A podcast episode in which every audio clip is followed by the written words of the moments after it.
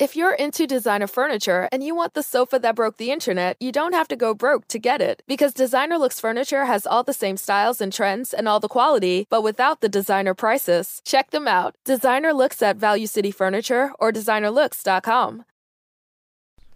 Salve, salve, viajantes, sejam bem-vindos! Ah, apertem os cintos, pois estamos indo para Vênus. Hoje é um episódio muito, muito, muito especial nesse domingão, porque vai ter Vênus de domingo sim. Espero que vocês estejam aqui com a gente. Eu sou a Yas, aqui ao meu lado minha parça. Eu, Cris Paiva. E hoje a gente vai trocar ideia com um rapaz mais talentoso, um das mais talentosos, um dos artistas mais talentosos do Brasil e o cara certo para falar sobre esse tema aqui de hoje, né? Não tinha outra pessoa. A não ser o Michael, né? é Michael Jackson, depois é o quê? Rodrigo Teaser. é o Depois próximo Bruno Mars. Depois Bruno Mars. Na hora, não, na hora, tem que respeitar a ordem. Exato. Depois de você, o Bruno. Filho, né? Filho é depois. Gente, estamos aqui com o Ah. Rodrigo Teaser. E hoje seria, ou é, aniversário do Michael É, Jackson. Essa era a questão antes de começar. É. Seria? É. Pô, É porque ele é imortal, ou é porque ele ainda tá vivo, ou seria porque ele já foi? Enfim, É, é, eu uma sempre data falo é. simbólica, né? É o É aniversário. o aniversário. Eu sempre falo é. E é, ah, é a data que ele nasceu, né, cara? É a data que começou tudo. Sim. Uhum. E não é só o Feliz tá aniversário de do novo. Michael, né? Vocês estavam comentando lá embaixo. Não é só o aniversário dele. Não, hoje também é o meu, meu aniver- nosso aniversário de casamento. Meio da priver... da- É, a gente tá falando lá embaixo. Especial Eu e a em dobro, Sim, né? Sim. A gente casou no dia do aniversário também. Você contou essa história aqui pra gente, não contou? Acho que eu contei, acho. E Eu não quando a lembro, a gente gente casou falou foi de um outras domingo coisas. também. Era Caramba, 29 de era agosto e era um domingo? domingo. Fez o, fez o círculo calendário de novo. É, De Especial vez em demais quando essa volta. data. né? Não tem como, né? é, sempre. É, vocês escolheram de propósito, Sim. óbvio. Não sim. foi coincidência. Não, não, porque poderia ser só tipo, ah, vai ser em agosto, ah, então já que vai ser agosto, faz nesse dia. Não, foi. Não, a foi- gente queria um domingo, porque é- era quando a maioria dos amigos poderiam estar presente, e aí tinha lá 29, né? Aí, você, aí tipo, olha, pode ser 29. E aí ela falou, não, bora 29, então, ok. Então vamos que vamos. E Poxa, muito 29. legal. Ah, o dia do, do namoro era quando? Era muito distante? É outubro. Era. Ah, tá. Daí precisaria esperar mais dois meses pra É. casar. Acho que ela pensou melhor, né? Vamos pra agosto, né? Agosto Não, é a gente, ótimo. A gente já agosto. morava junto há muito Ah, tempo. não deu diferença. É, foi só, Só pra fazer a... Vocês estão juntos há quantos anos? Sem contar o casamento? Contando tudo, né? Contando Porque tá tudo? junto, já tá junto, né? É, vai fazer 20 anos. Caramba! É. Já tá quase bodas de prata já. Mas a gente Não, tô chocada. 2010, tá, né? tá com a idade da sua filha. É, da da minha filha. Caraca! Eu ia falar uns 10 assim no máximo. Vocês não têm nem. Vocês começaram com 5 anos? Vocês não têm nem essa idade, seus mentirosos. Meu Deus! Pedofilia! Não. Ao vivo!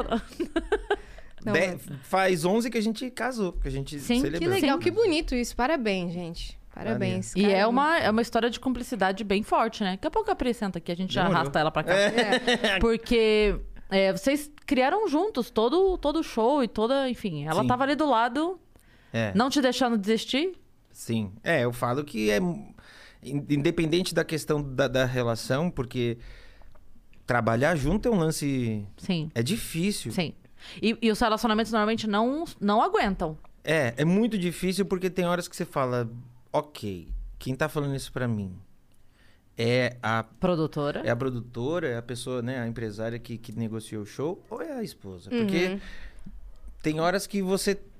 Tem horas, tem horas que você bate uma bola Sim. e tem horas que você Recebe ordem. recebe ordem. Então tem horas que você tem que acatar e tem horas que você tem que dar uma ordem. Tipo, é, é assim que funciona, né? Sim. Sim. E aí, às vezes, você fica. Porque a- o, o pensamento mais racional, tipo, ela é muito mais racional. Eu sou muito mais passional, eu acho. Então tem horas que ela vai no, no, no que é prático. Prático. Uhum. E às vezes rola uma de. Não, ei, calma aí, cara. Vamos, olha os sentimentos dessa parada aí. Sabe, tipo. E aí ela, como, como uma pessoa que tá à frente, ela vai, ela vai ser sempre o pensamento prático. E eu vou falar, não, calma, vamos pensar, vamos, vamos sentir essa parada. não tem que sentir, a gente tem que dar uma resposta. Entre razões e emoções, a saída É. é, fazer valer, Valer a a pena. pena. Agora, eu gostei muito desse moletom. Pô, isso aqui. Cara, É. Cara, isso aqui é aquelas coisas que aparecem no Instagram do nada. Aham. E eu tava, uma época, eu fiquei viciado em comprar essas coisas de Instagram. Eu parei com isso aí, porque. E aí apareceu essa blusa aqui, eu Pô, comprei. Não tinha no seu como, celular né? só mostra coisa do Michael Jackson pelo algoritmo assim? Não, cara, sabe, meu sabe celular. quando o celular ó, escuta? Eu vou dizer um negócio.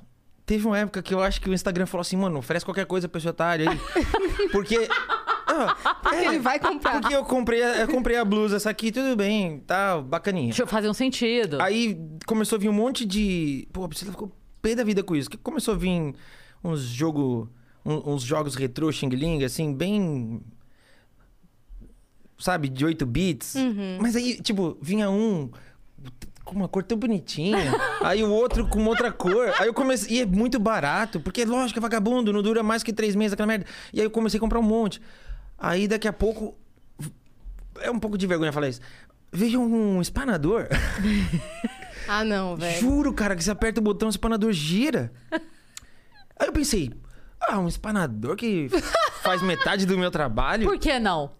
Aí eu comprei. Aí foi quando chegou o espanador que eu falei, cara, eu tenho que parar com isso, sério, porque eu, eu virei um alvo fácil. Eu só compro o caras. necessário. Eu às duas da manhã. Espanador giratório. E é da hora o espanador pros, pros, pros bonequinhos. ele, ele usou? Boa, Usa, tá tá vendo? Você vai ler.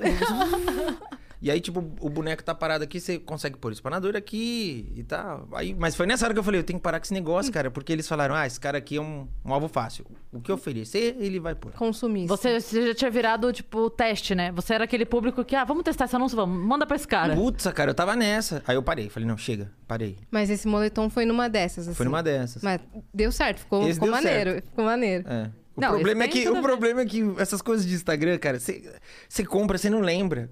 Aí demora 10 horas, 10 anos pra chegar. Quando chega, é uma alegria, né?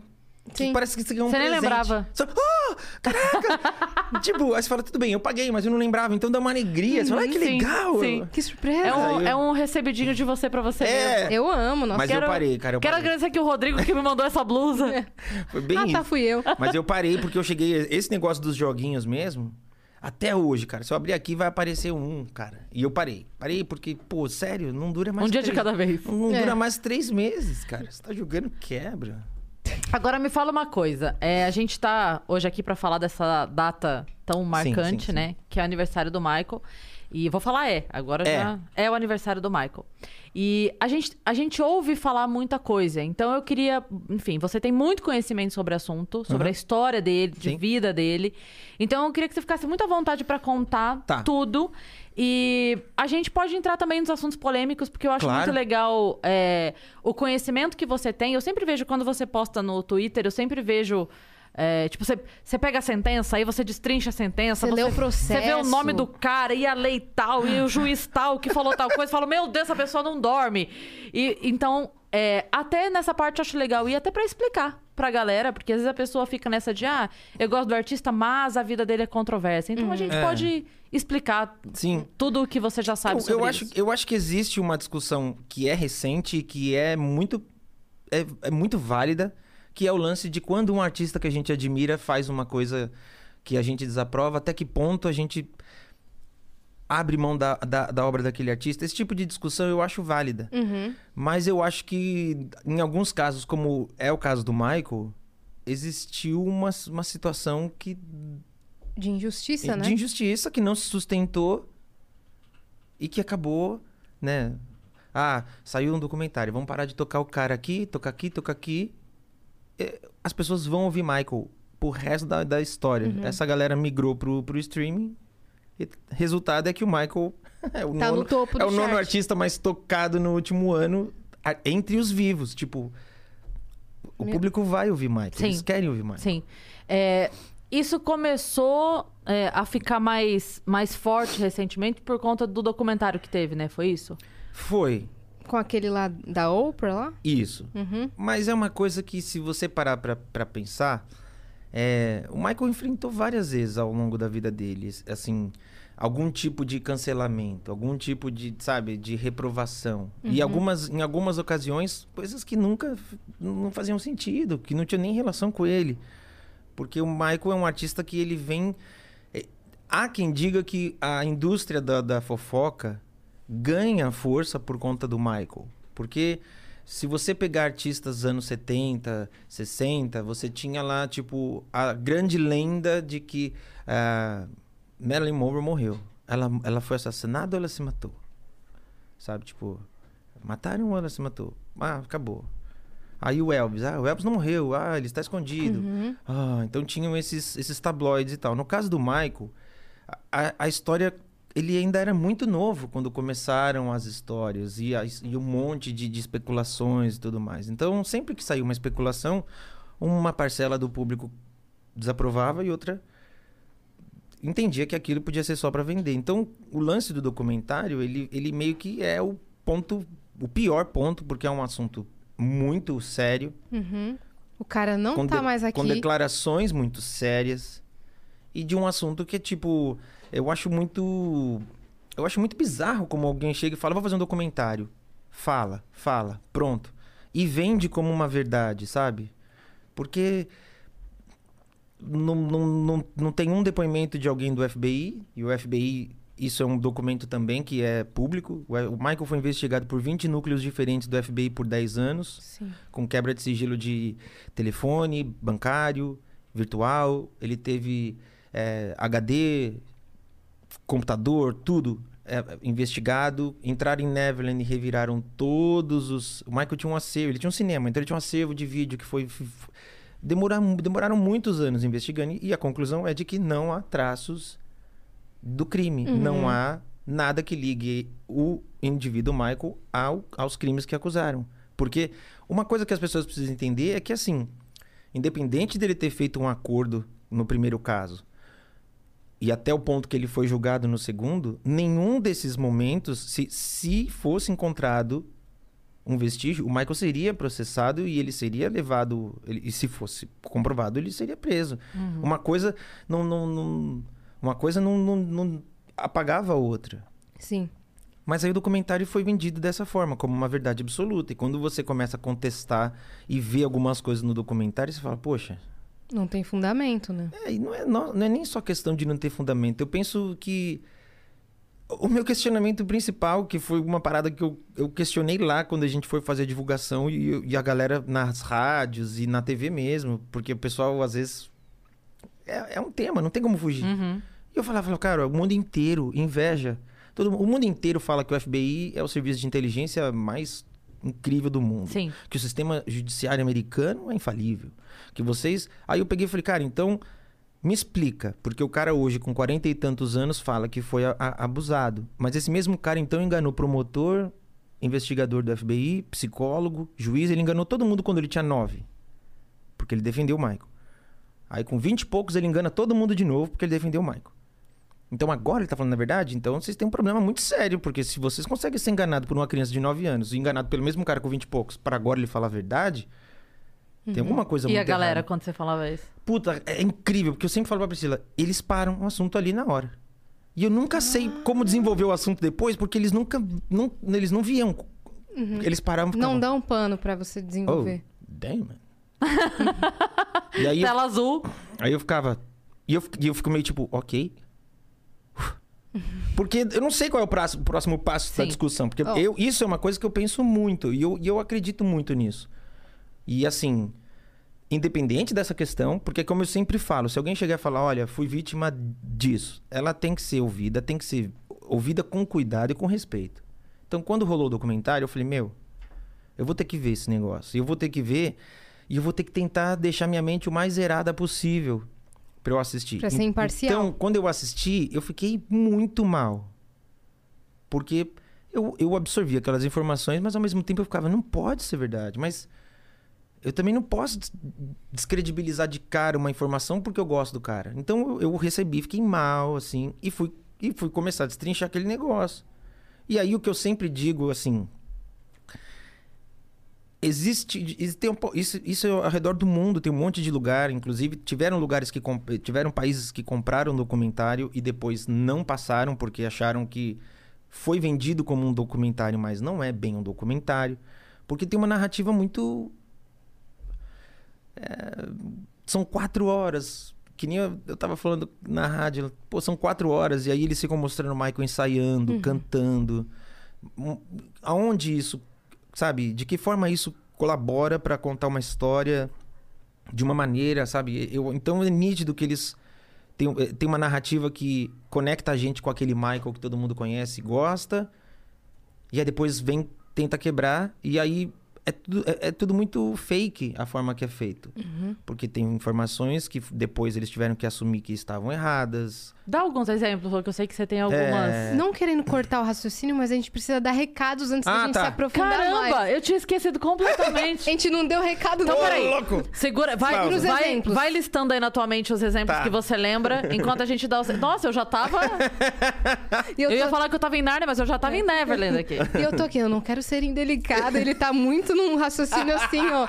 Eu deixa eu dar uma respirada pra, dar os recados aqui, ó. Se você quiser nos mandar pergunta, nos mandar mensagem, manda pergunta pro Rodrigo, fala o que você quiser, anuncia o seu Instagram, sua lojinha, você vai entrar em venuspodcast.com.br, que é a nossa plataforma, e além de assistir a live por lá, você também consegue mandar essas perguntas em texto, em áudio ou em vídeo, e aí sua carinha aparece aqui. A gente tem o limite de 15 as primeiras 5 são 200 Sparks, as próximas 5 custam 400 Sparks e as últimas 5, 600 Sparks. Para você anunciar com a gente, 5 mil Sparks. Tá tudo lá na plataforma, o link tá na descrição. É isso. Tem limite de mensagem a menos que você seja o Sidney. Se você for o Sidney, eu jamais vou esquecer. Eu jamais vou esquecer se você for o Sidney. Meu Deus. Sidney, você sabe quem é você. Se você for o Sidney, você pode mandar mensagem que você será lido a qualquer momento. abre esse Nossa. limite. É isso. Depois a quem é gente vai Sidney. falar do Sidney. Ele vai ficar feliz Depois a gente vai falar do Sidney pra todo mundo saber quem é. Mas se você é o Sidney, você pode mandar mensagem que a Pri, na hora ela entra aqui e fala o Sidney. A gente para tudo e lê tua mensagem, Sidney, porque você merece. É, o outro anúncio que a gente tem é que se você estiver assistindo a gente pela Twitch e você tiver uma conta da Amazon, você pode linkar a sua conta da Amazon com a sua conta da Twitch. Você vai ganhar um sub grátis por mês e você pode ofertar este sub pra quem você quiser. E aí você dá este sub para o Vênus, porque a gente vai ficar muito feliz. Exato. Se você quiser ter um canal de cortes do Vênus, quer começar agora, começa. Mas não corta agora e solta agora. Espera esse episódio terminar. Não seja precipitado, senão você vai tomar um strike, a gente vai ficar muito nervosa e não vai mais gostar de você. Mentira, vai sim. Vai, você vai tomar Mas não vai, não. Mentira, vai sim. Mas não vai, Não, não. vai não. Você talvez não goste da gente. Você vai perder o seu canal e a oportunidade do- do- de ganhar um dinheirinho. Então, É isso. só espera terminar o episódio, aí você pode soltar. E quem tá junto com a gente sempre é LTW Consult, nossa parceira de todos os dias aqui no Vênus. LTW que é uma empresa que vai te auxiliar a colocar a sua vida financeira em ordem. Vai te ajudar se você tá devendo, se você tá gastando mais do que você ganha. Se você não tá conseguindo organizar a sua vida, pede lá ajuda pra eles no Instagram, arroba LTW Consult. Isso, e pra hoje nós temos uma surpresa, que como esse episódio foi uma surpresa, temos o Vale Emblema pra quem coleciona os emblemas aí do Vênus, né, Vitão? É isso. Então, o código vai ser especial MJ? Isso. É, especial MJ pra você resgatar depois, tá certo? A ilustração vai ficar pronta e ela vai entrar automaticamente lá no seu perfil. Você tem 24 horas, então resgata lá. Especial MJ. É isso. E aproveita que tá aí e vai votando na gente no Prêmio Miau MTV que a gente tá concorrendo. Então, enquanto você tá aqui, abre uma telinha do lado, tac, tac, tac, vai votando que a gente. É.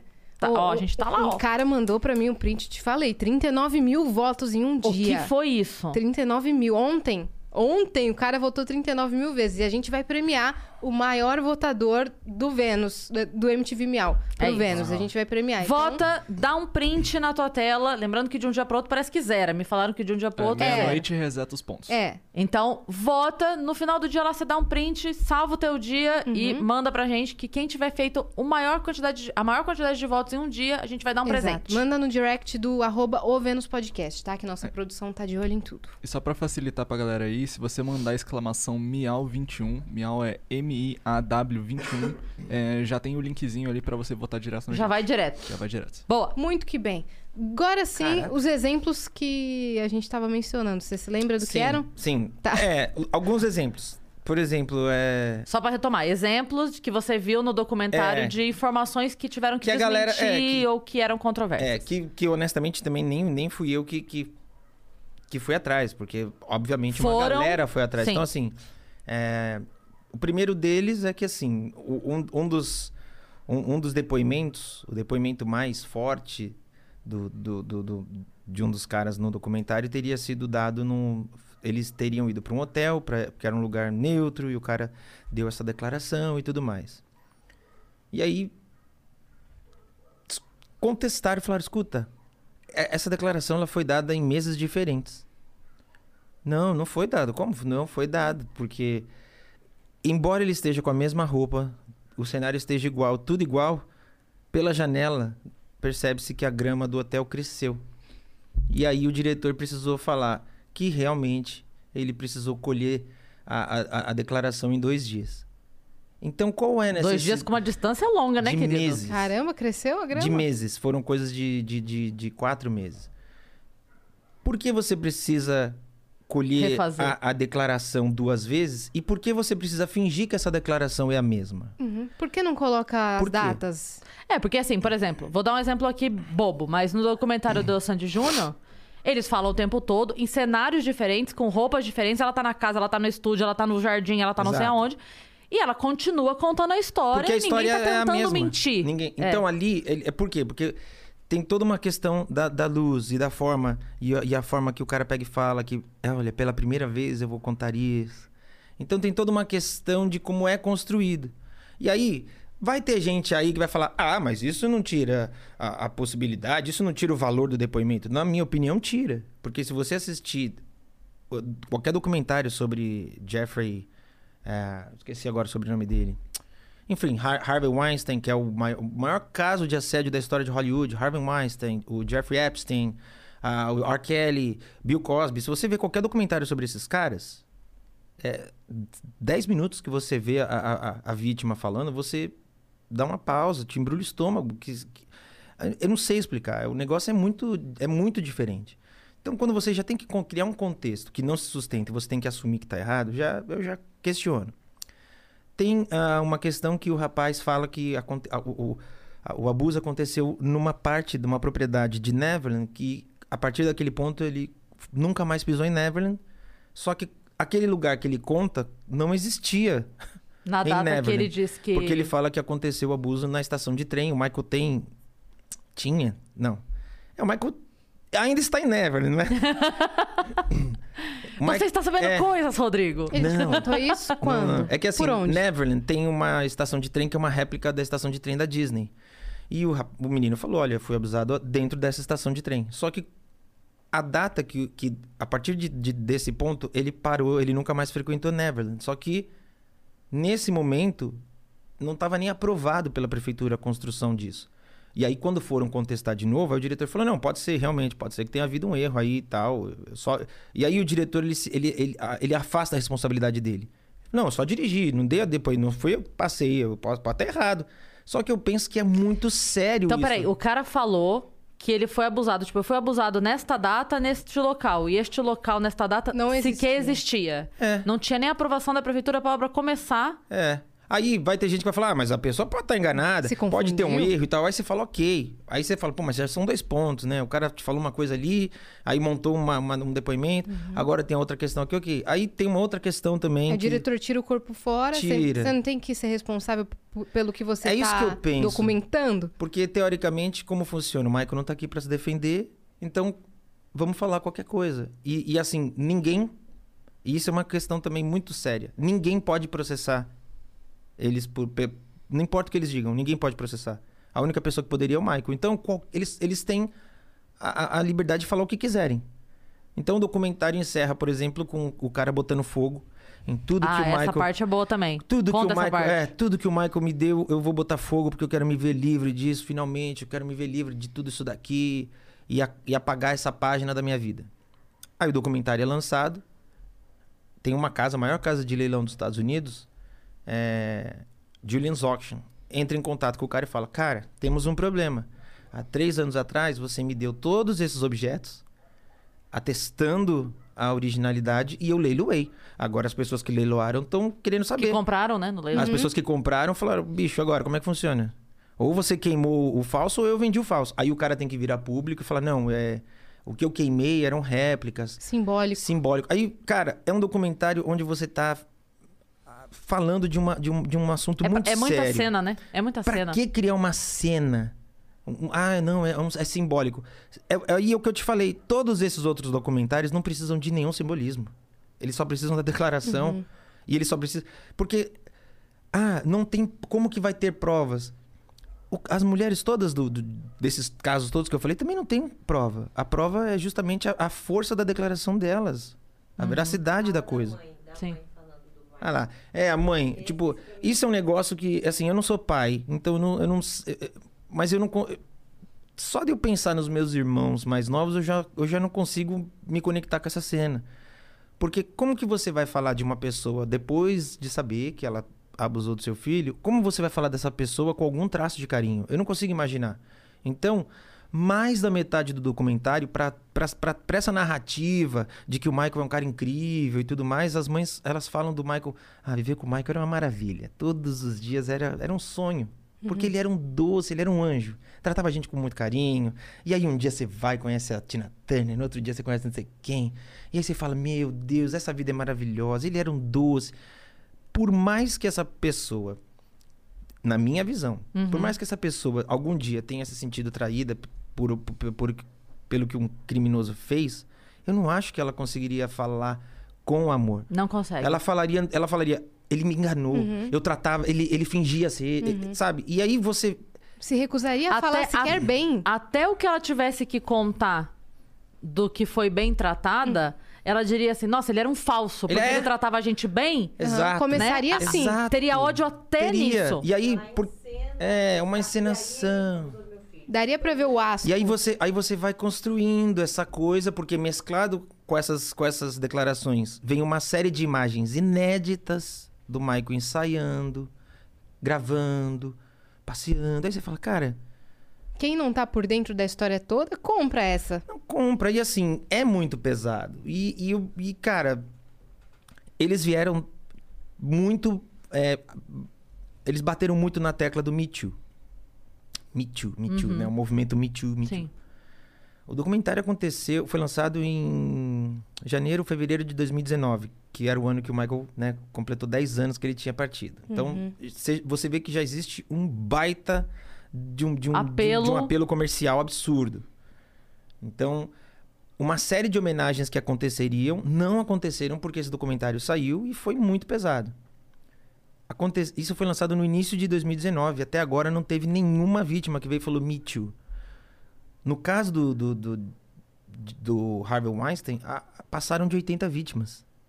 No- o presidente da Fox, que é um, foi também um dos casos mais sérios de Hollywood. E isso, embora é, possa parecer assim, ah, mas aí só quer dizer que ninguém mais falou.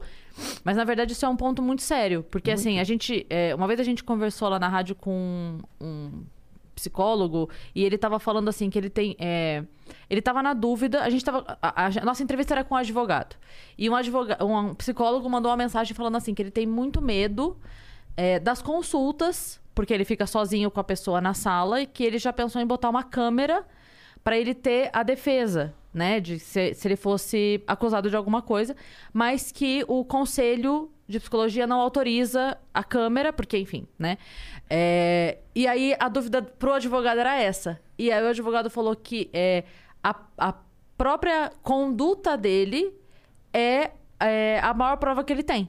Porque ele falava assim: não tem um caso de pedofilia que seja um. Não tem um caso de assédio Exato. que seja um. Não tem. Quando você. Ele fala assim: a primeira coisa, quando é, recebe uma denúncia de assédio, a primeira coisa que a investigação faz é pega o caderninho de clientes dele. E destrincha. Exato. Pega a agenda do celular dele, destrincha. É a primeira coisa que você faz. E lá você já vai achar mais 5, mais 10, É. mais 15 pessoas que vão ter a Um mesma. padrão. É, é o padrão. Então ele falou, a sua própria. As suas outras clientes, as outras pacientes. É porque, dependendo da abordagem da psicologia, chama de um jeito, né? É, só- a- as outras pessoas que passam pelo seu consultório é que vão atestar, que vão Sim. dizer sobre a tua conduta. Então, isso que você falou do Me Too é muito sério. Sim. Porque não apareceu, Não apareceu. mais ninguém. Pelo contrário, todos os rapazes que foram de alguma forma citados no documentário moveram uma ação contra O documentário. o, o documentário que falaram, cara. Eu Me não, tira daí. Não, não só não, não queria participar, como não concordo, não colaboro com essa narrativa. Então, Uhum. assim, é muito maluco, porque na internet vai ter gente que vai falar que não acredita, Uhum. vão ter análises maravilhosas de onde há fumaça há fogo. Uhum. Você já assistiu alguma análise que, que tenta provar que sim, isso aconteceu? Então, todo mundo que fala, não, eu acredito que ele é culpado e acabou, parte do princípio de. E eu- que prova que vai ter hoje? E aí, se você for partir desse princípio, então, ok. As mais de 80 mulheres que, que botaram o, o Harvey Weinstein na, na, na cadeia estão erradas, porque qual prova elas têm? É a declaração delas, mas é justamente quando você encontra furos na declaração que isso vai perdendo. Tanto é que, no final do ano, o- o- os rapazes do documentário perderam o processo que estavam movendo. Perderam. Justamente porque nas declarações do, do, do- do processo, muitas declarações que estavam presentes no documentário não estavam lá. Porque aí é diferente, né? Peraí, calma. Quem, que, que rapazes que perderam. Os do documentário, eles estavam. Eles, depois do documentário, eles moveram um processo contra o espólio do Michael, porque eles queriam provar. Ah, tá. Não aqueles que você citou que estavam contra. Os, os do documentário mesmo. do documentário. Os que falaram Que no documentário. Eles tá. moveram um processo contra o espólio do Michael porque eles Tá. queriam provar que tudo que o Michael criava no entorno dele colaborava para isso. Só que cheio de furos. E aí a, a justiça americana falou: "Cara, não, não, não, vocês não, não vão levar adiante porque não tem como, não tem consistência sequer para montar um caso". Então eles perderam. Eles vão ter que pagar agora as custas dos advogados do Michael. E a justiça americana deu ao espólio do Michael o direito de processar a HBO e solicitar a indenização de 100 milhões de dólares. Nossa senhora. Porque o E Michael, como é que tá isso agora? eles estão montando o processo. Como isso provavelmente vai correr em segredo né, de justiça, eu não sei exatamente que estágio tá. Mas eles perderam. E Isso foi muito comemorado, porque Uhum. é, a HBO. Pô, a maior audiência da história da HBO é a transmissão de um show do Michael. A maior audiência da história da Oprah é a entrevista dela com o Michael. E aí, pô, os dois se juntam Uhum. e fortalecem um documentário. Só que esse documentário é lançado exatamente no mesmo período que Harvey Weinstein, que é um dos maiores figurões de Hollywood, um, um dos caras por trás de. Cara, inclusive a própria Oprah, estava sendo indiciado. Então, tinha um baita interesse também de abafar essa história. Uhum. Tanto é que se você chegar hoje e abrir qualquer rede da Oprah, a Oprah não cita mais esse documentário. É, não, ela apagou tudo. Ela apagou tudo, não, mais, não faz parte mais da programação dela. Se você comenta, eles apagam teu comentário. Mas o que, que a Oprah tem a ver com isso? Então, eu não sei exatamente o que a Oprah... Teoricamente, o que dizem é, é, Existem declarações pesadíssimas contra a Oprah de pessoas tipo o Seal, cantor Seal, que fala que é, pessoas como Oprah foram omissas em muitos casos é, desse cara, do Harvey Weinstein. Porque em festas, acredita-se que algumas pessoas facilitavam o, o, o, o assédio desse cara. Então, o que a Oprah ganha com isso, de verdade, eu não sei. Eu só sei que é, a Oprah é uma pessoa muito respeitada, principalmente por toda a questão como mulher e como uma, uma, uma, uma pessoa que chegou onde chegou, afro-americana. E isso foi uma coisa que pegou muito mal para ela. Dividiu muito a opinião lá nos Estados Unidos. E é uma coisa complicada, porque a maior audiência dela foi a entrevista com o Michael. Assim que o Michael morreu, a única emissora que a mãe e os filhos aceitaram dar uma entrevista foi para ela. Então, quer dizer, pô, você vai lá, puxa, chupinha, chupinha, aí lança um documentário que, pô, na pior das hipóteses, eu acho, o documentário tinha que citar, é, ter algum, algum, algum parecer jurídico ou ter algum parecer de alguém do FBI. Existe um dossiê, tá na internet, tem esse dossiê. tipo, algum parecer. Ou que não... O certo seria ouvir o outro lado, mas nem isso. Então, eu não sei, pra mim... E aí fica muito conveniente você só colocar no documentário quem concorda, né? É, Porque aí. É... Porque você não mostra o fato. Você É, não, não- não você não dá a possibilidade da pessoa que tá assistindo chegar à própria conclusão. Porque, Exato. assim, se um cara vai, por exemplo, tem os rapazes que disseram, não concordo com isso, dis- inclusive discordo e não quero meu nome É. nessa. Ok. Se eles mostram os dois lados, mostra o rapaz falando, nunca fez nada, era um cara maravilhoso, lá, lá, lá, lá. E mostra o outro falando, comigo aconteceu, lá, lá, lá. Você pelo menos dá a É. chance da pessoa acreditar em um ou em outro. E aí, É. se a pessoa que tá assistindo resolveu acreditar em um. Aí eu. Aí foge da nossa alçada. Sim. Mas você apresentar só um lado é. Ignorar que existe todo um, toda uma investigação Sim. que correu durante muito tempo. Ele foi investigado, ele foi julgado e morreu como um homem inocente. É que o documentário, ele é muito preciso numa coisa que eu acho que é é um problema do período que a gente vive. Você não precisa explicar nada. Você só precisa plantar dúvida. Ponto. Hoje em dia é isso, você não tem que explicar nada. Sim. Hoje em dia, as pessoas, elas, elas- as pessoas leem a manchete, elas não leem nem a matéria. Sim. Então, não precisa explicar. Se você plantar a dúvida, você já fez a sua parte. Então, o documentário é muito preciso nisso. Ele planta a dúvida. E aí, quem de alguma forma já. Ah, eu achava que ele era culpado, ele é culpado mesmo. Ah, não, eu nunca, nunca acreditei. Então, é isso. Eu acho que. E, e é um assunto que a maioria das pessoas não vão pesquisar pra saber, sabe? Ah, deixa eu pesquisar aqui. Ah, que, esses, esses caras, como é que tá a vida desses caras? Eles estão falidos, estão precisando de dinheiro? Ah, pô, tão, os dois estão precisando de dinheiro, sabe? Devem o governo. De- Devem, um deles deve milhões de, de, de- de dólares porque... Você tá brincando. É, a família tem uma, uma empresa que faz coleta de lixo. E aí descobriu-se que eles tinham um esquema de, de, de fra- fraudulento por anos, Nossa, cara. sabe? Então, por, por que não se torna isso público? Porque, diante de, de, de qualquer pessoa, isso já Desmerece. desmerece. Você já fala, opa, você já desabou nessa o, pessoa. o documentário já saiu do ar também? Eu não, eu acho que. o- Putz, você sabe que eu não sei. Eu não sei se o documentário saiu do ar. Eu sei que, assim, a Oprah tinha lá a rede dela, com, com os streamings dela, de lá saiu. Uhum. É, alguns serviços de streaming saiu. Inicialmente, porque os meninos falaram, não, a gente não ganhou nada pra fazer o documentário. Mas o documentário foi vendido pra 130 países. E desculpa, tá tua cara ali, você vai dizer que você... Não vai ganhar nem o direito de imagem? Lógico que tá Lógico que ganharam. vai. e você pensa 130 países, só que desses 130 uma porrada, 130 uma porrada parou e uma, uma, uma série de outros também tiraram do catálogo, porque é isso. Quando você pega um documentário que tem um- uma base forte, você já começa a contestar um pouco esse documentário.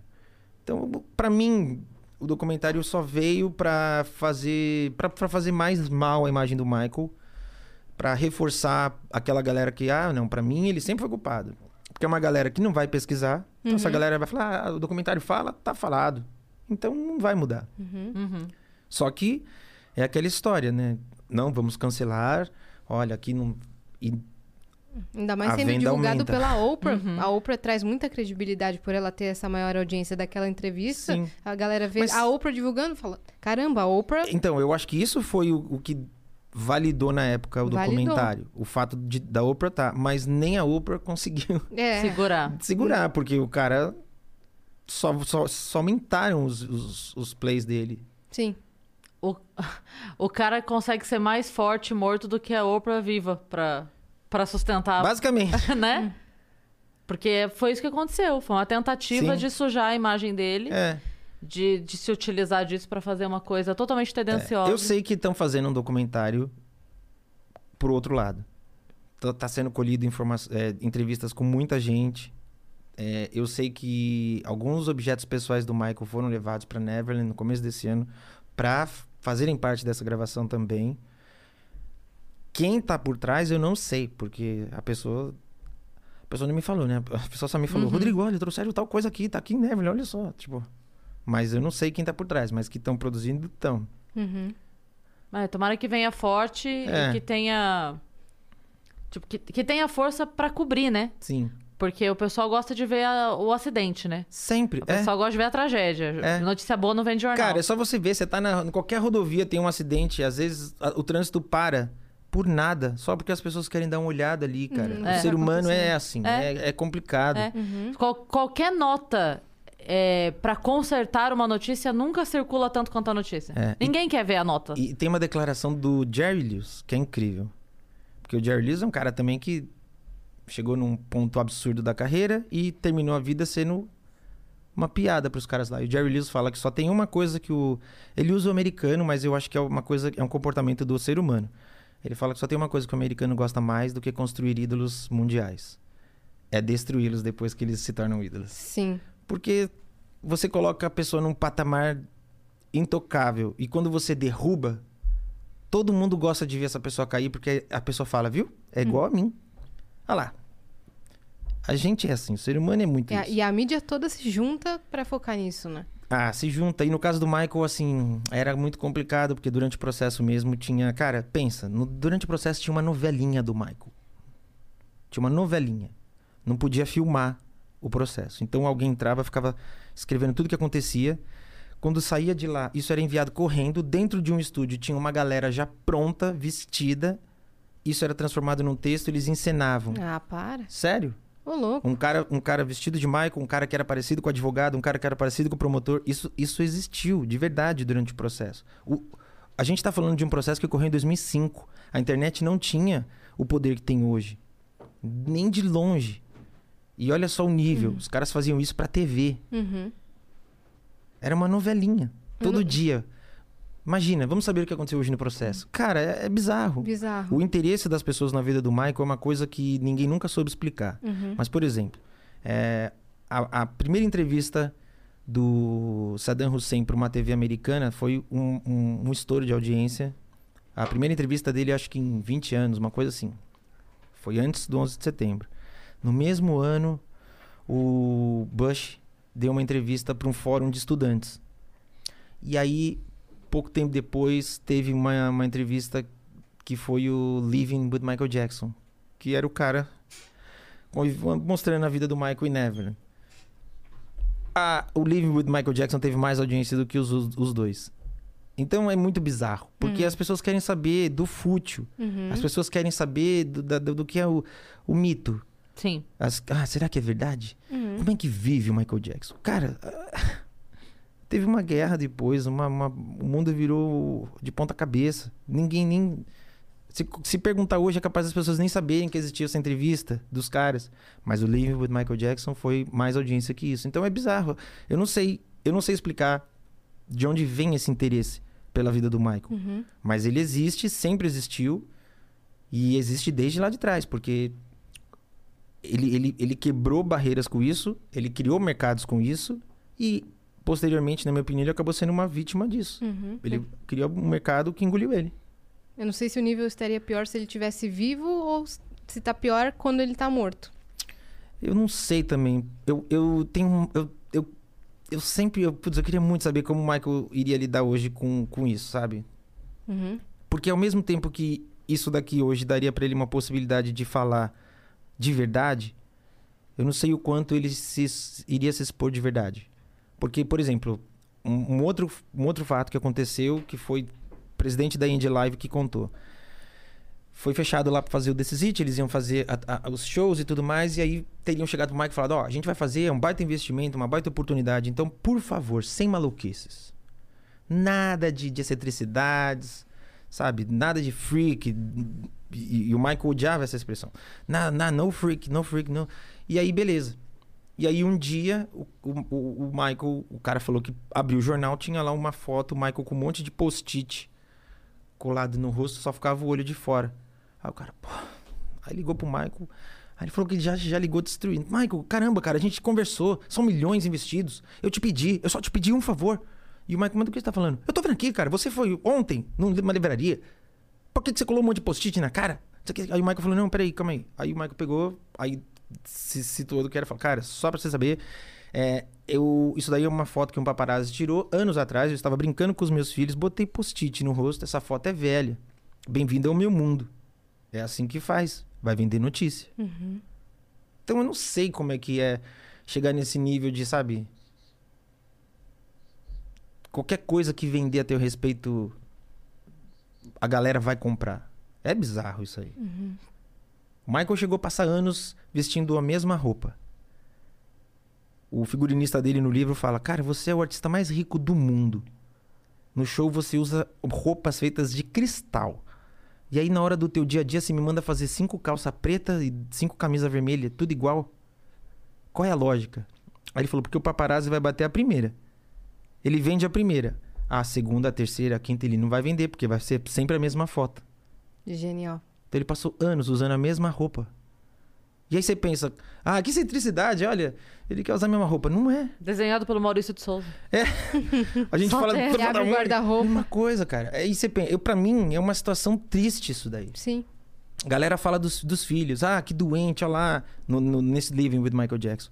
Ah lá, que doente, as crianças têm que ficar andando de máscara. Ah, que absurdo. As crianças andavam de máscara com ele. Quando elas estavam sem o Michael, elas tinham uma vida comum. Vai, vai ver que vida tem a filha, sei lá, da Madonna. Ou sei lá, pega uma celebridade brasileira e vê a vida que tem a filha. Os filhos dessa celebridade brasileira. Não vai na escola sem segurança. Os moleques iam e não eram abordados por ninguém em nenhum lugar, porque ninguém sabia como era o rosto dos filhos do Michael. Uhum. Então, tipo, a galera sempre vai julgar pelo que eles. Ah, É muito bizarro, porque eu acho que é natural. A gente sempre, a nossa leitura primeira, sempre é baseada no que a gente vive. Então a gente de cara vai falar: ah, que louco, olha isso, mascarar os filhos, que cara maluco. Mas você não sabe o que é ser esse cara. E você a não pessoa sabe não se coloca no lugar, né? Nunca. E você não sabe por que, que ele fez isso. Cara, Uhum. era a única forma dessas crianças terem um, um pouco. De filha de Michael. Jackson, né? É um pouco de uma normalidade fora desse universo. Porque é óbvio que essas crianças nunca vão ser normais. Uhum. Elas cresceram em Neverland. A Elas situação- não tinham um gira-gira. Elas tinham um parque, um zoológico. Uma montanha russa Uma casa. montanha russa. Então, a preocupação do cara de, olha, quando eles forem no, no, no, no- no circo, ou num zoológico, ou num shopping, eles não vão ser tratados como filhos do Michael. Era essa. Uhum. Mas a galera vai sempre fazer o julgamento de ah, lá, tá de mala, que doente. Ah, Ah, quando ele balançou o, é, o blanket? o blanket. É, Na isso, janela. É, isso ele, ele depois pediu desculpas publicamente. Porque ele falou que ele se deixou levar tanto pela emoção, e aí De falar, olha aqui, ele quis né? mostrar o filho, e aí ele depois ele reconheceu que, que aquela atitude não foi uma atitude correta. Uhum. E que por mais que ele explique que ele estava segurando com força, que ele não sentiu, ele depois ele mesmo assumiu que, olha, ok, me excedi. Porque realmente Uhum. é, a galera ali, meu, chegaram a falar, não, vamos abrir um. Vamos, vamos investigar. Ele não vai. se Quiseram cogitar de, dele perder a guarda dos filhos. Uhum. Foi um negócio bem. E essa, esse lance do Bruno Mars, que a Bruno galera Mars. fala que é Vamos- filho e não Vamos sei pras o quê. teorias da da onde, conspiração, É, da então. onde vem isso? Como a- Além, óbvio, do cara cantar muito É. bem e fa- fazer ali... Bruno Mars foi cover do Michael na adolescência. Cover de se maquiar, pôr peruca, dançar Michael, fazer. É tudo. Ele fazia. Ele fazia Elvis e Michael, né? É, Elvis, quando ele era bem criancinha, na adolescência, ele, ele passou a fazer Michael. Eu acho que a teoria vem porque, meu. Bruno Mars, ele usa a influência do Michael de uma forma brilhante. Ele não nega, o que eu acho incrível, porque tem uma galera que finge que não, né? E aí, cara, ele abre e ele fala, não, cara. E ele não tem como você falar que não. Além de, além de uma questão da influência musical, a forma que ele usa, né? O Bruno Mars é um cara que, pô, dentro do canto tem um lance do mix voice, que o Michael, durante muitos anos, o Michael foi considerado um dos melhores cantores dessa técnica, assim, de, de fazer essa coisa do mix voice. O Bruno Mars Belting. é, não só do belt, mas essa coisa de você usar uma. dosar a voz de cabeça com a voz de peito, né? E, e o Bruno Mars é um cara que faz isso muito bem também. Uhum. E no início, cantava muito Michael. tipo, o primeiro show que o Bruno Mars fez no Brasil, cantou Michael, Sim. porque fazia parte do setlist dele. Então, pô, eu acho que é uma coisa. E, eu- e eu acho que, como o Bruno Mars usa essa influência de uma forma muito. Muito inteligente, os fãs do Michael abraçaram o Bruno Mars mesmo como artista. Porque é engraçado, tem uma galera. Não, não, não foi um sentimento de cópia ou invasão. É, tem uma galera fã do Michael que, dependendo da forma que o artista usa a influência ou a forma que ele se posiciona quando questiona, a galera pega um asco puto, assim. "Ah, não, esse cara não, ele copia o Michael. E aí você fala, cara, ele, ele não tá copiando, é uma influência, sabe? Isso é uma coisa que também. Acho que vai anos pra internet de repente entrar num. Ah, ok, isso é uma influência, isso é uma cópia. É muito bizarro, porque isso é uma dificuldade também da galera entender. É que o Michael, ele é tão gigante que ele é mais do que um artista, ele é um estilo, Ele né? é um estilo, eu sempre falo isso. Ele é um ele é um estilo. estilo. Então, é, a pessoa fazer Michael É. enquanto ela tá cantando não é necessariamente uma cópia. É um Exato. estilo, né? É você cantar naquele eu não estilo. sei se eu contei aqui de uma vez que eu tive uma reunião que a mulher falou que eu não tinha Você personalidade. contou na rádio. Mas pode contar de novo. que eu, eu tenho minhas músicas autorais, levei, aí a, a pessoa, não, porque eu, pô, eu fui empresário de fulano, de fulano, de fulano, de fulano, e eu botei a música na novela tal, não sei o que. Eu falei, putz, essa pessoa é a pessoa. Aí a pessoa ouviu minha música, pegou e falou bem assim: É, você não tem personalidade. Aí eu. Eu falei, caraca. Essa doeu. Eu falei, tá bom. Eu falei, mas por que eu não tenho personalidade? Porque eu pensei, mano, agora vai, vai me destruir. Ela falou, porque você canta e faz. "Ah". E aí. Ah, e aí amiga. não, calma. É, aí ela falou isso, né? A moça falou isso, aí eu peguei e fiz assim, aham. E eu esperei mais, que eu falei, mano, ela vai me dar uma rasteira pesada. Ela. Aí eu fiquei assim, olhando ela, é isso, né? E ela falou bem assim, juro, é isso, né? Aí eu falei, não, moça, mas olha, não, calma aí. Aí eu falei, ó. O, o, Neil. o, o Neil, Bruno Mars, o cara do Maroon Maroon 5, five. desde o Savage Garden. Porque o cara, sabe o Savage Garden? Aham. Esse cara, ele é fanático pelo Michael. Tem vídeos do show do Michael que você vê ele na plateia. De tão fã. Que ele desde o I'll be your wish, I'll be a fantasy. Todo mundo sempre fez isso, moça. O Frank Aguiar. Não, a mulher virou pra mim e fez assim. eu- cara, eu falei, eu falei The Weeknd, eu falei Bruno Mars, eu falei todos os nomes. Ela fez assim. Nenhum desses nomes diz nada pra mim de Michael. Aí eu peguei e fiz. Hã? Aí tava no restaurante e falava, vou comer. E aí foi engraçado, que a Priscila ficava, não, não, calma aí. Você nunca ouviu tua música? Eu ficava embaixo da mesa, tipo, chutando ela, tipo, não, a gente não vai ganhar essa discussão, para. E a Priscila ficava, não, não, peraí. A música tal, você nunca prestou atenção? Eu ficava, não. não Boa, Priscila. Não, não discute, a gente não vai ganhar essa. Vamos comer pra ir embora, pelo amor de Deus. Eu só queria ir embora, cara, porque você fala, é, essas discussões você não ganha. Uhum. E é uma pessoa que, tipo, ok, teve um puta um momento bom na carreira, realmente foi, mas é uma pessoa que Não soube analisar direito. Não, e é muito maluco, porque quando eu pego as mesmas músicas e mostro pra alguém lá de fora, as pessoas pegam e falam: Caraca, que da hora, tem um. Ó. Tem um feeling de Michael aí, hein? Genial, cara. E aí, como é que é lá no Brasil? A galera gosta? Eu falo, cara, pô, tô tentando e tal. Porque é muito louco. Aqui, se você pegar um sertanejo que canta igual o Zezé, todo mundo vai falar, pô, que demais, canta igual o Zezé. Caraca, que demais, incrível. Ou se você pegar, sei lá. Tem cantores, tem cantoras gospel, que, sei lá, tem horas que você fala, quem que é? Porque elas cantam muito parecidas. E aí é uma coisa meio que proposital do mercado. Não, ó, vai parecido aqui que aqui deu certo. Dupla sertaneja, que às vezes você escuta e fala, ah, é fulano. Não é. O mercado absorve. Aí se alguém Cara, porque é minha influência, eu escutei isso. E como eu falei outro dia, além de eu escutar isso, eu cresci ouvindo tanto Michael que tudo que vinha nessa onda me soava confortável. Então, nos anos 90, eu escutei Tevin Campbell, lembra Can We Talk? Uhum. Can We Talk? Savage Garden, esses caras, é, é- essa, essa- é- é a sonoridade que eu gosto. Sim. E aí, na hora de eu construir minha música, é pra onde eu vou. Mas aí é isso, o Michael, ele, ele é um estilo. Uhum. Mas pelos fãs você foi bem abraçado. Ah, eu não posso reclamar. A pessoa é muito legal comigo. Tem a galera que, obviamente, vai lá e fala, odiei. Mas é normal também. Não tem. É, eu sempre falo que a pessoa, a pessoa tem só que entender que às vezes a pessoa fala assim, é só uma crítica construtiva e tá falando, não, não é crítica construtiva. Às vezes é só uma ofensa. É só pau no cozice é, mesmo. Só, é só uma vontade de xingar. É. Mas eu penso que assim. Quando você vai dar opinião sobre alguma coisa na internet, seria no mínimo conveniente que você se perguntasse, né? Tipo, eu, eu- qual é o meu embasamento pra eu falar disso? Eu posso falar disso? Porque todo mundo pode falar que gostou ou não gostou. Isso é do ser humano. Gostar ou não gostar é comum. É subjetivo E quando a demais. galera vem e coloca não gostei, eu falo, tranquilo, Parabéns. segue em Você frente. quer o quê? Um troféu de Não sei porque não você veio gostei. falar isso, É, mas beleza. mas eu Eu falo, fico, eu fico imaginando se essa pessoa, quando tá no barzinho, levanta. vai lá. Porque isso é só porque o filho da puta tá no sofá da casa é dele. óbvio. No conforto. É óbvio. Entendeu? Porque ele não vai tá no bar. No barzinho ele aplaude. O cara desafina, ele fala: E não é? Adorei. Boa essa!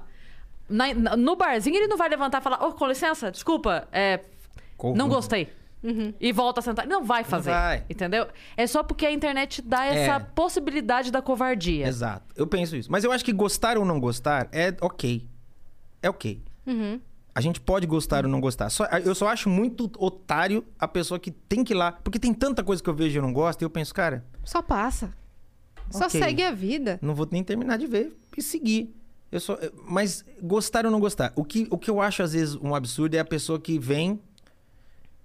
E aí vem querer Acho que fazer. um- você deveria vem fazer fazer- uma análise. E aí você, você, você escuta aquilo e você fala, mano. Entenda, meu amigo, é uma crítica construtiva. E aí a pessoa fala um monte de bosta. Uhum. E aí, às vezes, eu fico, cara. Às vezes eu falo, falo. Você, você consegue entender que o engenheiro de som que gravou esse som ouviu essa mesma gravação e falou: parabéns, ficou incrível. Cara, acabou. Você quer dar uma opinião ainda? Sabe? O coreógrafo que criou essa coreografia Lá com o Michael. É o cara que falou: Cara, parabéns, tá incrível, muito bom, Rodrigo, que legal. Você quer realmente dar a tua opinião ainda? Sabe? É, é- porque é isso, às vezes eu até começo discussões na internet porque eu falo, galera, op- opinem até onde a opinião da gente pode ir. Que é o gostei ou não gostei, me tocou ou É. não me tocou, É. achei bonito, não achei. Mas tá desafinado ali? Não tá desafinado. Ou às vezes a pessoa vem e quer falar, olha, você tá com o timbre, o tom, é... Enfim. Aí você fala, ah, você nem sabia o que você quer dizer. Ou, ou, ou- ou faz os comentários do tipo, "Psh, tá tudo bacana, mas essa lua na mão direita fica difícil pra mim, né? Aí você fala, até isso a galera xinga.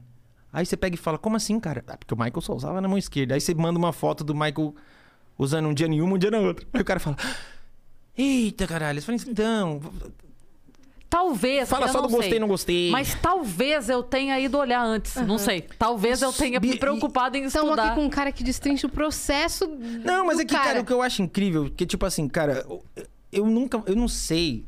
A gente, cara, a internet tem tudo. Você já, você já ouviu aquela frase que fala assim: não aceite críticas construtivas de quem nunca construiu nada? Exato. É isso, pra mim é só isso. A pessoa vem, fala, ah, eu entro no perfil, falo, É.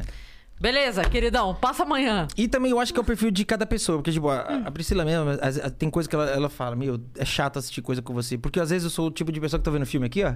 Aí o cara fala um negócio do filme, eu faço. Aí eu- a minha. eu ela não deixa. Mas eu queria dar pausa e vou pesquisar na hora. Porque eu falo, porra, não.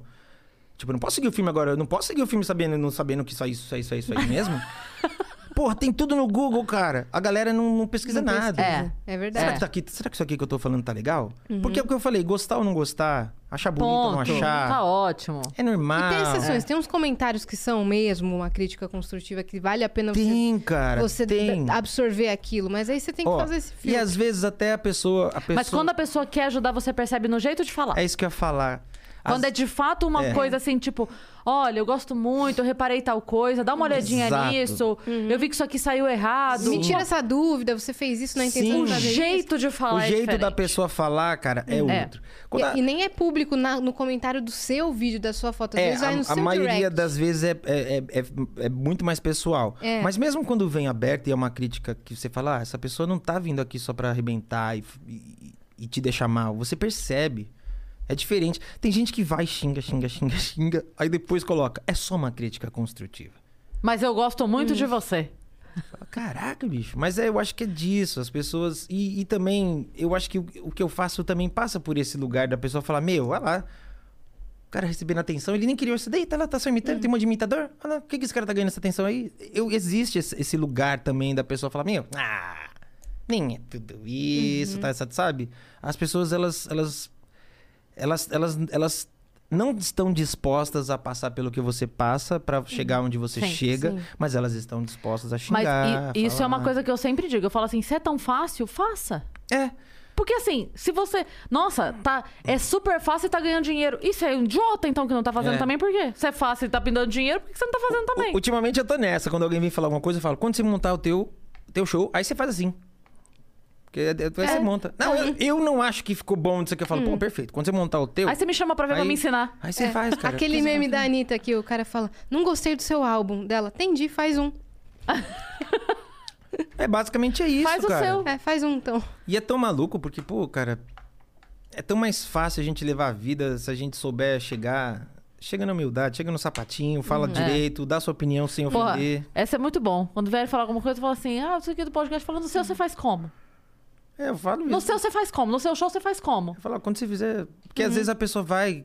E é justamente isso, a pessoa não faz ideia do que é produzir um show É. do zero. A pessoa não faz ideia do que é viver no Brasil de, de, de arte, de bilheteria, Sim. sabe? Então o cara você, vai enquanto lá. artista autoral, e você também fazendo tributo. A galera não faz ideia do não, trabalho não faz, minucioso. não faz que é. ideia. E aí a Do galera- quanto você estuda. Do quanto estuda e do quanto você, pô, que nem você chama um cara lá, os, os músicos que fazem show, você, você já foi no show, você sabe, os caras são incríveis. Eu, eu, eu admiro demais esses caras, porque são muito incríveis. E aí não basta só os caras serem incríveis como músicos, eles têm que estar dispostos a, a- a- pesquisar. E eles têm que estar dispostos a entender que, puxa, tá lindo, mas não é.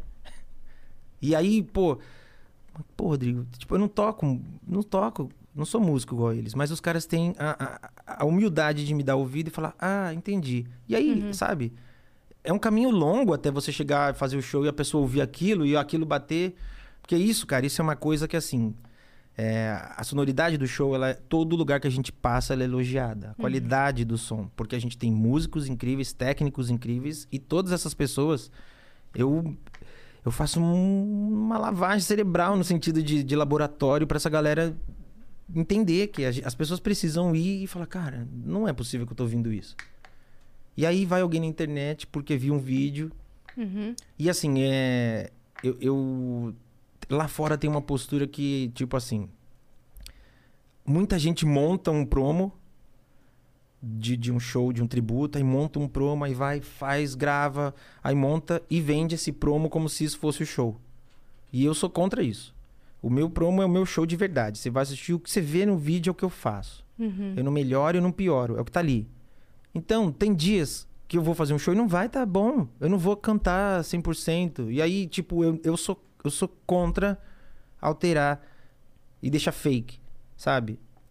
Então, às vezes, o vídeo que vai pra internet, eu não tô 100%. Aí a galera pega, ah, que bosta. Você não canta, que eu falo, ok, não dá pra ganhar todo dia. Não é todo dia que o cara entra num campo e faz gol, então não tem problema. E todo mundo no seu respectivo trabalho tem dia que não tá bem, né? Exato. É, mas aí Mas essa aí- pessoa que vai lá é o tipo de pessoa que ela não entende. Não, Sim. ela pega aquele corte e ela sabe? te taxou a partir E daquilo aí, e, eu, pronto, e aí acabou. cara, eu falo, beleza, irmão, não vai no show. E a Tem pessoa- outras pessoas que vão no teu lugar. A pessoa também acha que é que você é ali, né? É tipo assim, É. ah, mas não é possível que uma hora do teu dia você não consegue.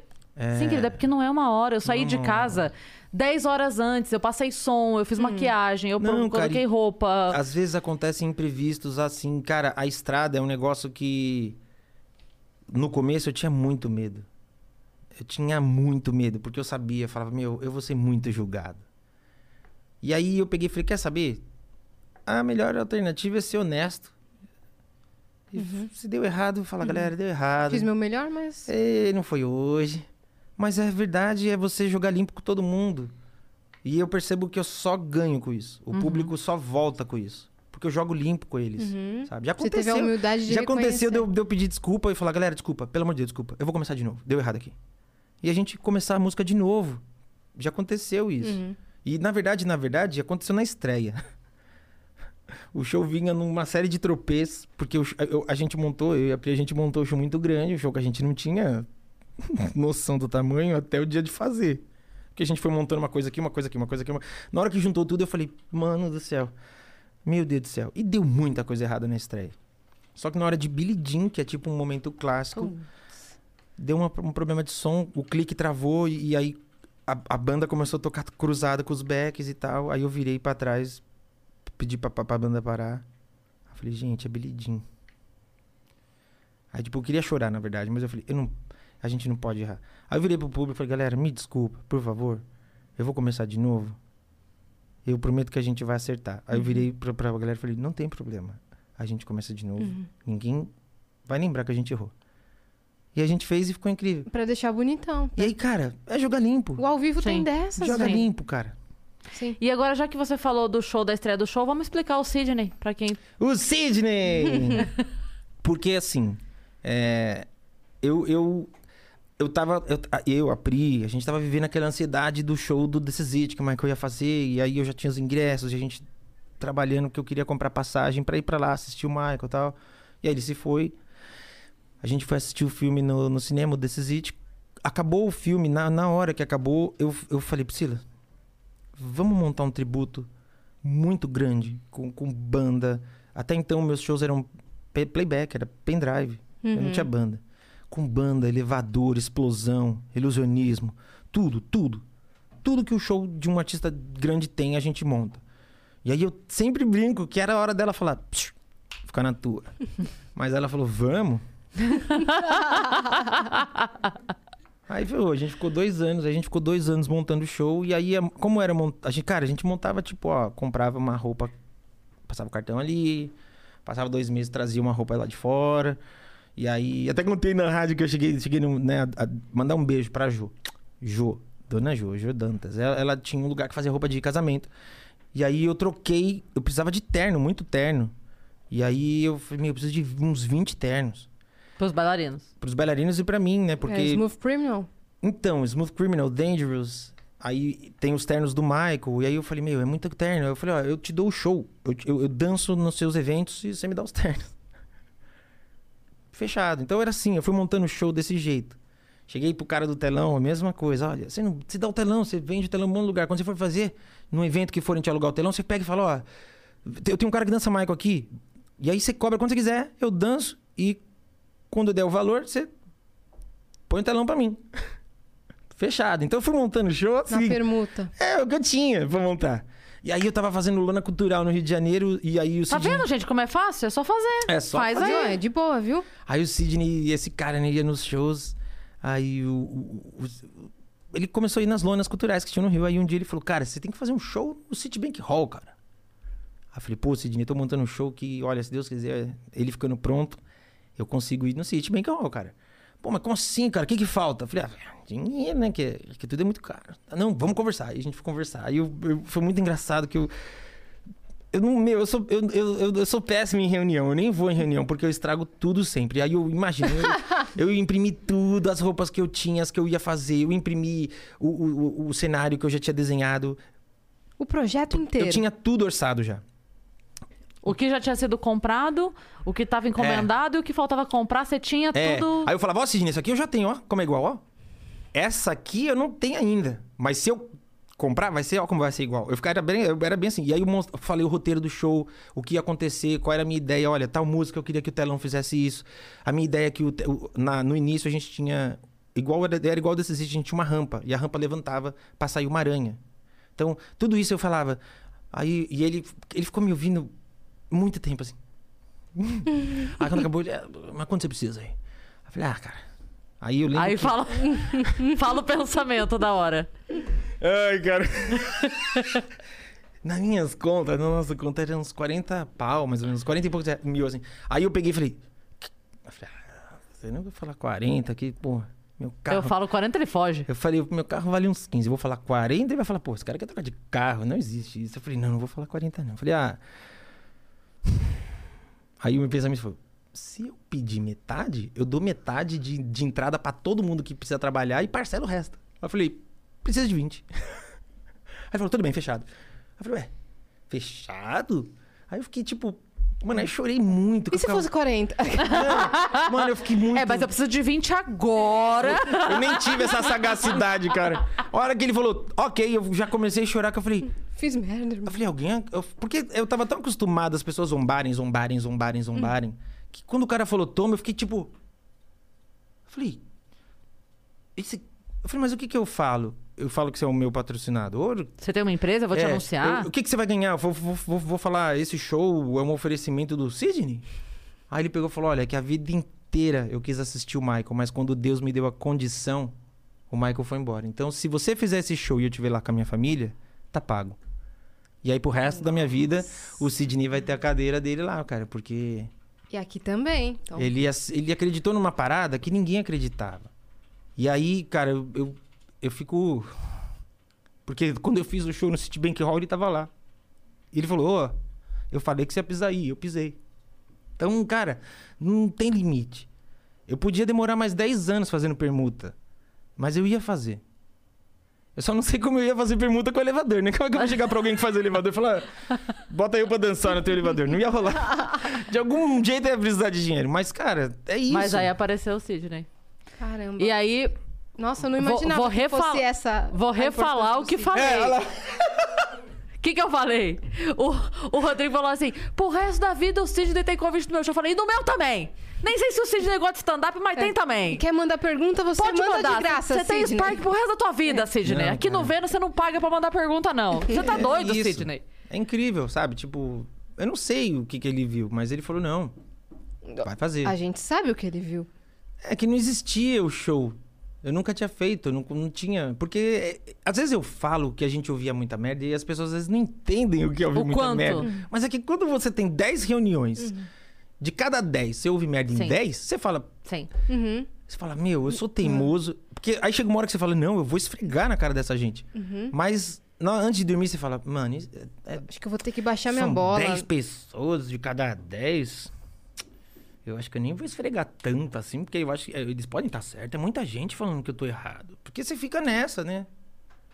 E aí você fala, cara, olha onde o show chegou. Uhum. Sabe? Tipo. Você até baixou o valor pensando que o cara ia falar, tá louco? Mas é porque a gente sempre. Cara, isso é uma coisa que qualquer pessoa que estiver vendo agora, que tem um sonho, que tem uma vontade, se você, muito tempo na sua vida, alguém fala pra você que. Ai, que sonho besta. Ai, que. Você pode achar que não, mas você guarda aquilo e de alguma forma aquilo Sim. fica na sua programação E você só percebe numa ocasião como essa. Uhum. Que quando alguém pega e fala, qual é o seu valor? Você, você faz tipo, ah, quase nada. Uhum. Você se É desvaloriza. Sim. É. Sim. Cara, eu, eu, eu, eu sempre falo que eu tenho dois caras que, assim, foram fundamentais. Um é o Sidney e o outro é o Hugo, que é um cara que é quem tá viabilizando o show agora que a gente vai a turnê americana. É um brasileiro, um, um cara que se tornou um, um anjo, assim, na nossa vida também. E ele é um cara que também me livrou de várias enrascadas, porque, pô, a gente tinha um show e era uma situação muito bizarra, porque a gente esgotava o show nas principais casas de show do, do, do país e eu não conseguia viver do show direito. Então, tipo, é muito bizarro, porque eu fazia, sei lá, Tom Brasil no sábado e domingo eu tava dançando na frente lá. Eu brinco que eu falo, pô, eu fazia Tom Brasil esgotado no sábado e no domingo eu tava dançando na frente da mesa do Ben 10, no aniversário da- do moleque. Uhum. Porque eu precisava disso pra pagar minhas contas. Sim. E aí esse cara chegou e falou, Rodrigo, peraí. Tem alguma coisa muito errada aí, cara. E aí começou a analisar contratos e ver e falou, não, cara. E aí passa de, aí passa de novo pelo mesmo lugar, sabe? Qu- qu- Quanto, quanto, vale isso, quanto vale isso que você faz? Aí você fica, ah, não vale tanto, né? Não, cara, não é assim, sabe? Então, é, a gente meio que vai aceitando quando as pessoas falam pra gente, ah, não, não é tudo isso. Uhum. Não, basta bola. E aí você vai pensando, ah, tá certo, tá certo. Porque ah, eu você só pediu o valor que você te- teria que pagar as pessoas pro show. É, não, eu pe- eu peguei e falei, ah, vou dar metade. Uhum. E aí eu vou chegar pra galera e vou falar, ó. Porque eu, eu pensei bem assim mesmo. Eu falei, meu, eu vou dar metade do que você precisa e o resto eu vou parcelar. E aí foi o que eu fiz. E eu- foi assim que o show nasceu. E hoje, na verdade, o show, ele já não é nada do que ele era no início. Porque a gente aperfeiçoou o cenário, luz, é, tudo que entrava no show, eu reinvesti, reinvestia no show. Então a gente chegou num nível assim de, de- eu tenho meu próprio cenário, eu tenho mais de um elevador, laser, explosão, ilusionismo, porque tem Caramba, ilusionismo que você tem que comprar, você não pode você tem, que chegar num mágico e comprar o ilusionismo e ele então tipo, o Michael tinha, a gente tem que ter, então tipo, sabe? E tipo, é por isso que às vezes eu vejo a galera fala na internet, você fala, vai lá fazer então, Sim. tenta. É, eu, eu tava mexendo aqui porque eu tava procurando o nome do autor de uma frase que eu gosto muito, é David Arquette. Eu não vou ler a frase toda, é um, é um parágrafo grande, e eu não vou ler não é nem por questão de tempo, é porque senão eu choro. Eu choro sempre que eu leio isso aqui, depois eu te mando. Mas é... eu- é, a- o comecinho ele fala assim: os artistas são as pessoas mais motivadas e corajosas sobre a face da Terra. Lidam com mais rejeição num ano do que a maioria das pessoas encara durante toda uma vida. Basicamente é isso. E aí depois o resto eu já paro aqui, depois eu É. te mando pra gente chorar em casa. eu não toda vez que eu te encontro, eu choro. Eu não posso ver que eu choro. Se eu ler só eu vou chorar. É não praticamente todo É dia, o que, né? Pri? Manda mesmo. Eu vou mandar, vou mandar. Vou, vou te encaminhar aqui. Nossa, essa daqui é, é tapa na cara, assim. É lindo É, demais. porque a galera às vezes acha que é tudo é muito fácil, sabe? Então, é, eu acho que se todo mundo pudesse se se todo mundo pudesse pa- passar um, pudesse passar um pouquinho na vida nesse sentido, acho que a, a pessoa teria uma visão diferente na hora de opinar. Sim. Sim. Porque, cara, Michael, que era o Michael, passava por isso. Sabe? O Michael, que era o Michael. Tem relatos do, do, do- do engenheiro de som, do produtor, de pessoas que vinham e apontavam e falavam: Isso tá péssimo. E aí você fala: Peraí, cara, eu já, eu já fiz o disco mais vendido da história. Eu posso errar, eu posso errar muito ainda aqui, porque pô, Eu tenho crédito pra errar, né? tô com crédito pra vida toda aí, né? E aí o Michael passava por questões, sabe, absurdas, assim, Sim. de, de, de audições de disco. Ah, Tem uma passagem no, no livro do Bruce Widin, que é o engenheiro de som do Michael, que o Michael fez o álbum History, que tem a música Childhood, que eu postei lá. E é um álbum que ele inteiro, ele é muito, ele é o álbum mais autobiográfico do Michael. Ele fala da infância, ele fala da solidão, ele fala da, da- do tabloide pesado, ele fala do quanto as pessoas são capazes de se vender e te vender por dinheiro. Ele fala do quanto é, é- é muito é, é, assim pessoal. E aí o cara fala que eles estavam no estúdio, ia ter aquele, a audição do, do- Michael levantou, pegou e falou, ó, entrou os caras e Michael falou, olha, o álbum é isso, isso, isso, isso. Minha intenção é isso, isso, isso, isso. Porque o álbum começa bem pesado. E ele passa por, por músicas bem pesadas. E termina em Smile, hum, do Chaplin. E aí o Michael explica. E aí o Michael senta, play. Os caras escutam o álbum de ponta a ponta, levantam e falam, obrigado, e vão embora. E aí o Bruce Springsteen falou que, cara, isso é 95. Michael Jackson já tinha batido recordes absurdos da vida, de tudo que se imagina. E ele falou que ele olhou, o Michael ficou sentado, tipo, sem reação, e eu só vi a lágrima escorrendo. Aí ele falou, não importa se você é um artista iniciante sendo roubado pelo, pelo espertão ali, ou se você é o maior artista da indústria. Você é um produto. E é difícil pra você, como artista, lidar com isso. Uhum. É muito complicado. Porque, cara, tem gente que chega e, e vai olhar pra você, vai falar, pô, é teu sonho? Pô, eu consigo. E vai te dar um abraço, bater nas suas costas e vai sair e vai te passar a perna. Vai te roubar. O cara vai ganhar 20 reais na diária da alimentação. Sabe? O cara vai pegar 80 reais do, do, do, do contratante, chegar pra tua equipe e falar, ó, a diária é 60, viu, galera? Uhum. Aí você fala, o que, que você ganha? Você tira 20 reais da alimentação da galera. O que, que você ganha com isso? Prática comum nisso que a gente faz Sim. sabe? Aí a galera viaja de madrugada, aí chega lá, não, pô, galera, o cara pediu uma verba pra pagar hotel. Aí ele chega e fala, pô, galera, não vai ter hotel, olha, vocês vão ter que se virar aí e descansar no camarim mesmo, tá? Aí você fala, pô, essa galera tá, tá viajando. Então, tipo, eu acho que passar por essas coisas me, me, me fez enxergar tudo que eu faço e enxergar esse ramo de outra forma. E enxergar as pessoas que estão comigo de outra forma. Porque, Eu vou meu, fazer xixi rapidinho, a gente, já passa, volto. a gente passou por isso. Sim. E muita gente passa ainda. Muita gente ainda vai passar, porque o mercado é isso. É, Você acha que aquele momento do Michael, quando ele se foi, ele tava no momento de exaustão emocional, assim? Eu acho que ele tava. é, eu acho que teve um momento muito feliz. Porque o Lionel Rich conta que quando os ingressos esgotaram, o Michael ligou pra ele e falou: Você não vai acreditar, os ingressos esgotaram. As pessoas querem me ver. e o Lionel Rich falava: Puta, Michael, que mundo você vive? Como é que cara? a gente vai te contar quem é você, né? Que mundo você vive? Não, não, não, não. E ele falava que o Michael falou: Não, não, você não tá entendendo, esgotou mesmo. Ele falava: Mas, Michael, Se você abrir mais 10. Michael. E aí ele diz ele que ainda falou assim, Michael, faz o seguinte, as pessoas querem te ver. Vai lá e faz o show. Nem bota tanta parafernália que nem você gosta. Faz o show, que é o que as pessoas querem. Então eu acho que teve esse momento, porque o Michael, ele passou por um momento muito. Os últimos anos foram muito tristes. Então, você pensa que, pô, o Michael é um cara que todo mundo queria estar perto. Todo mundo convidava pra todo tipo de evento. De repente o cara faz aniversário e ninguém vai. Quem faz a festa pro cara são os empregados de Neverland. Quem canta os últimos aniversários do Michael é o Michael, os filhos e os seguranças. Então ele, ele, ele, ele chegou num ponto onde ele, ele entendeu, na mente dele, que ele não era querido mais. Ao ponto do segurança, no livro do segurança, o segurança fala que eles estavam num. Não lembro agora se é um shopping um cassino, e eles passam por uma danceteria e eles param na danceteria num lugar meio. Tipo, meio ficam meio escondidos na danceteria. E aí começa a tocar Billie Jean. E quando começa a tocar Billie Jean, a, a pista faz uh, e começa a dançar. E aí um- ele falou, o segurança falou que o Michael olhava pra ele e ficava. A, a minha música tá tocando aqui? E o segurança falava, "Mas óbvio que a tua música tá tocando. Ele, não, e olha só, as pessoas estão lá dançando a minha música ainda. E aí o segurança falava, óbvio.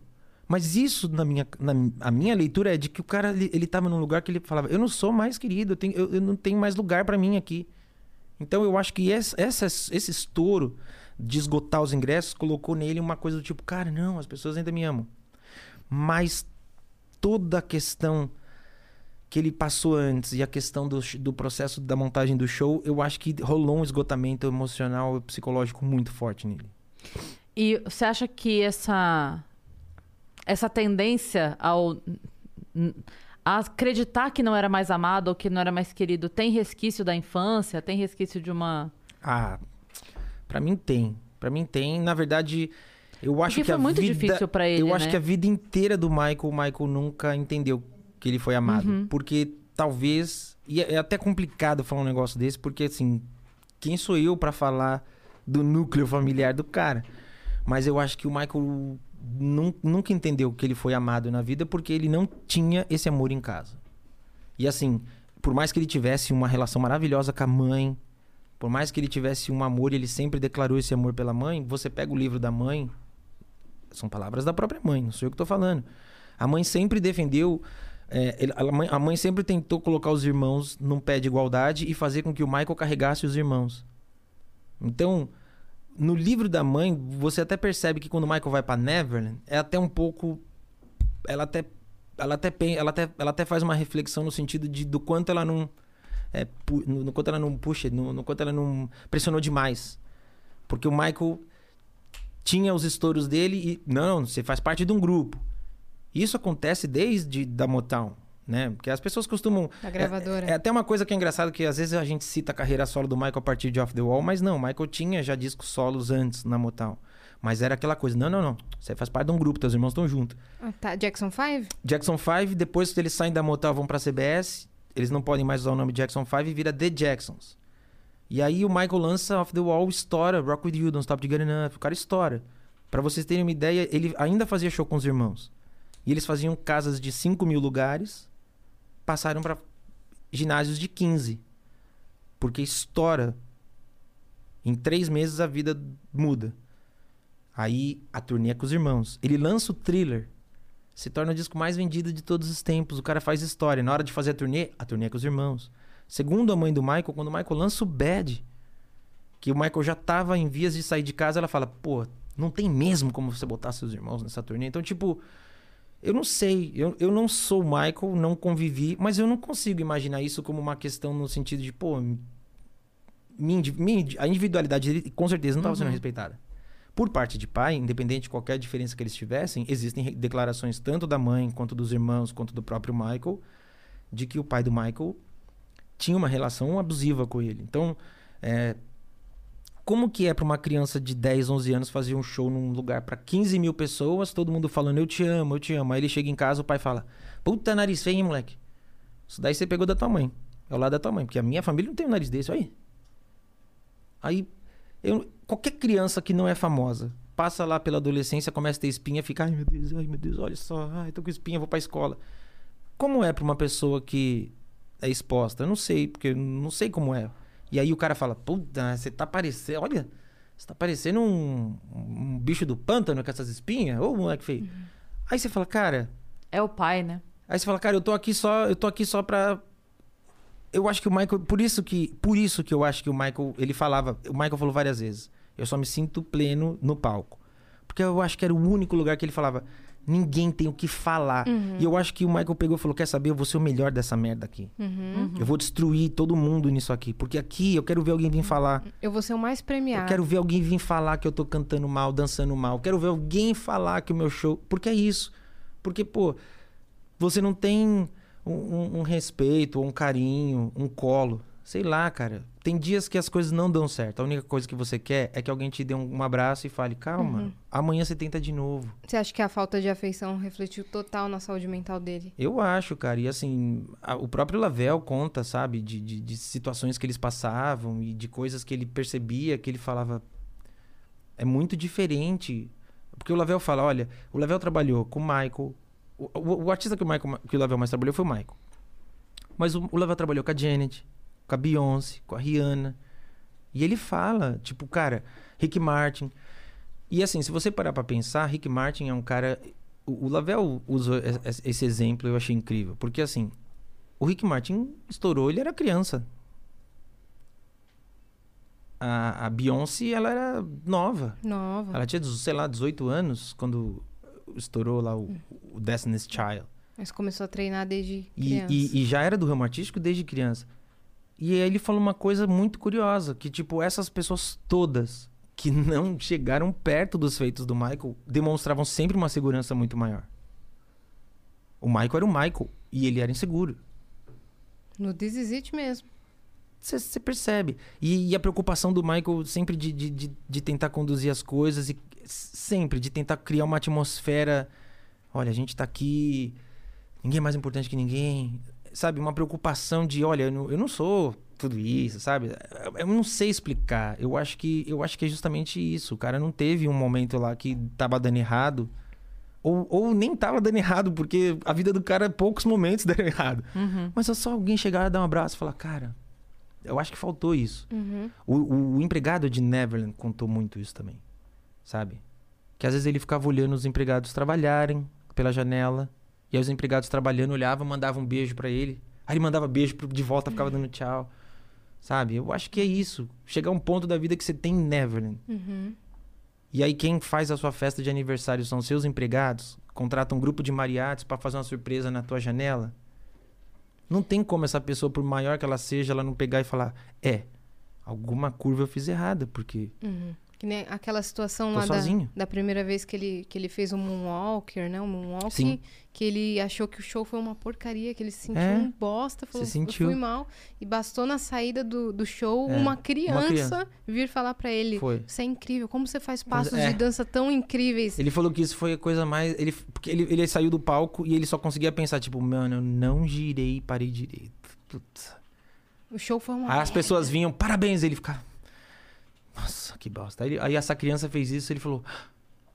Não, não, então foi bom. E no dia seguinte, Fred Astaire chamou o, Michael.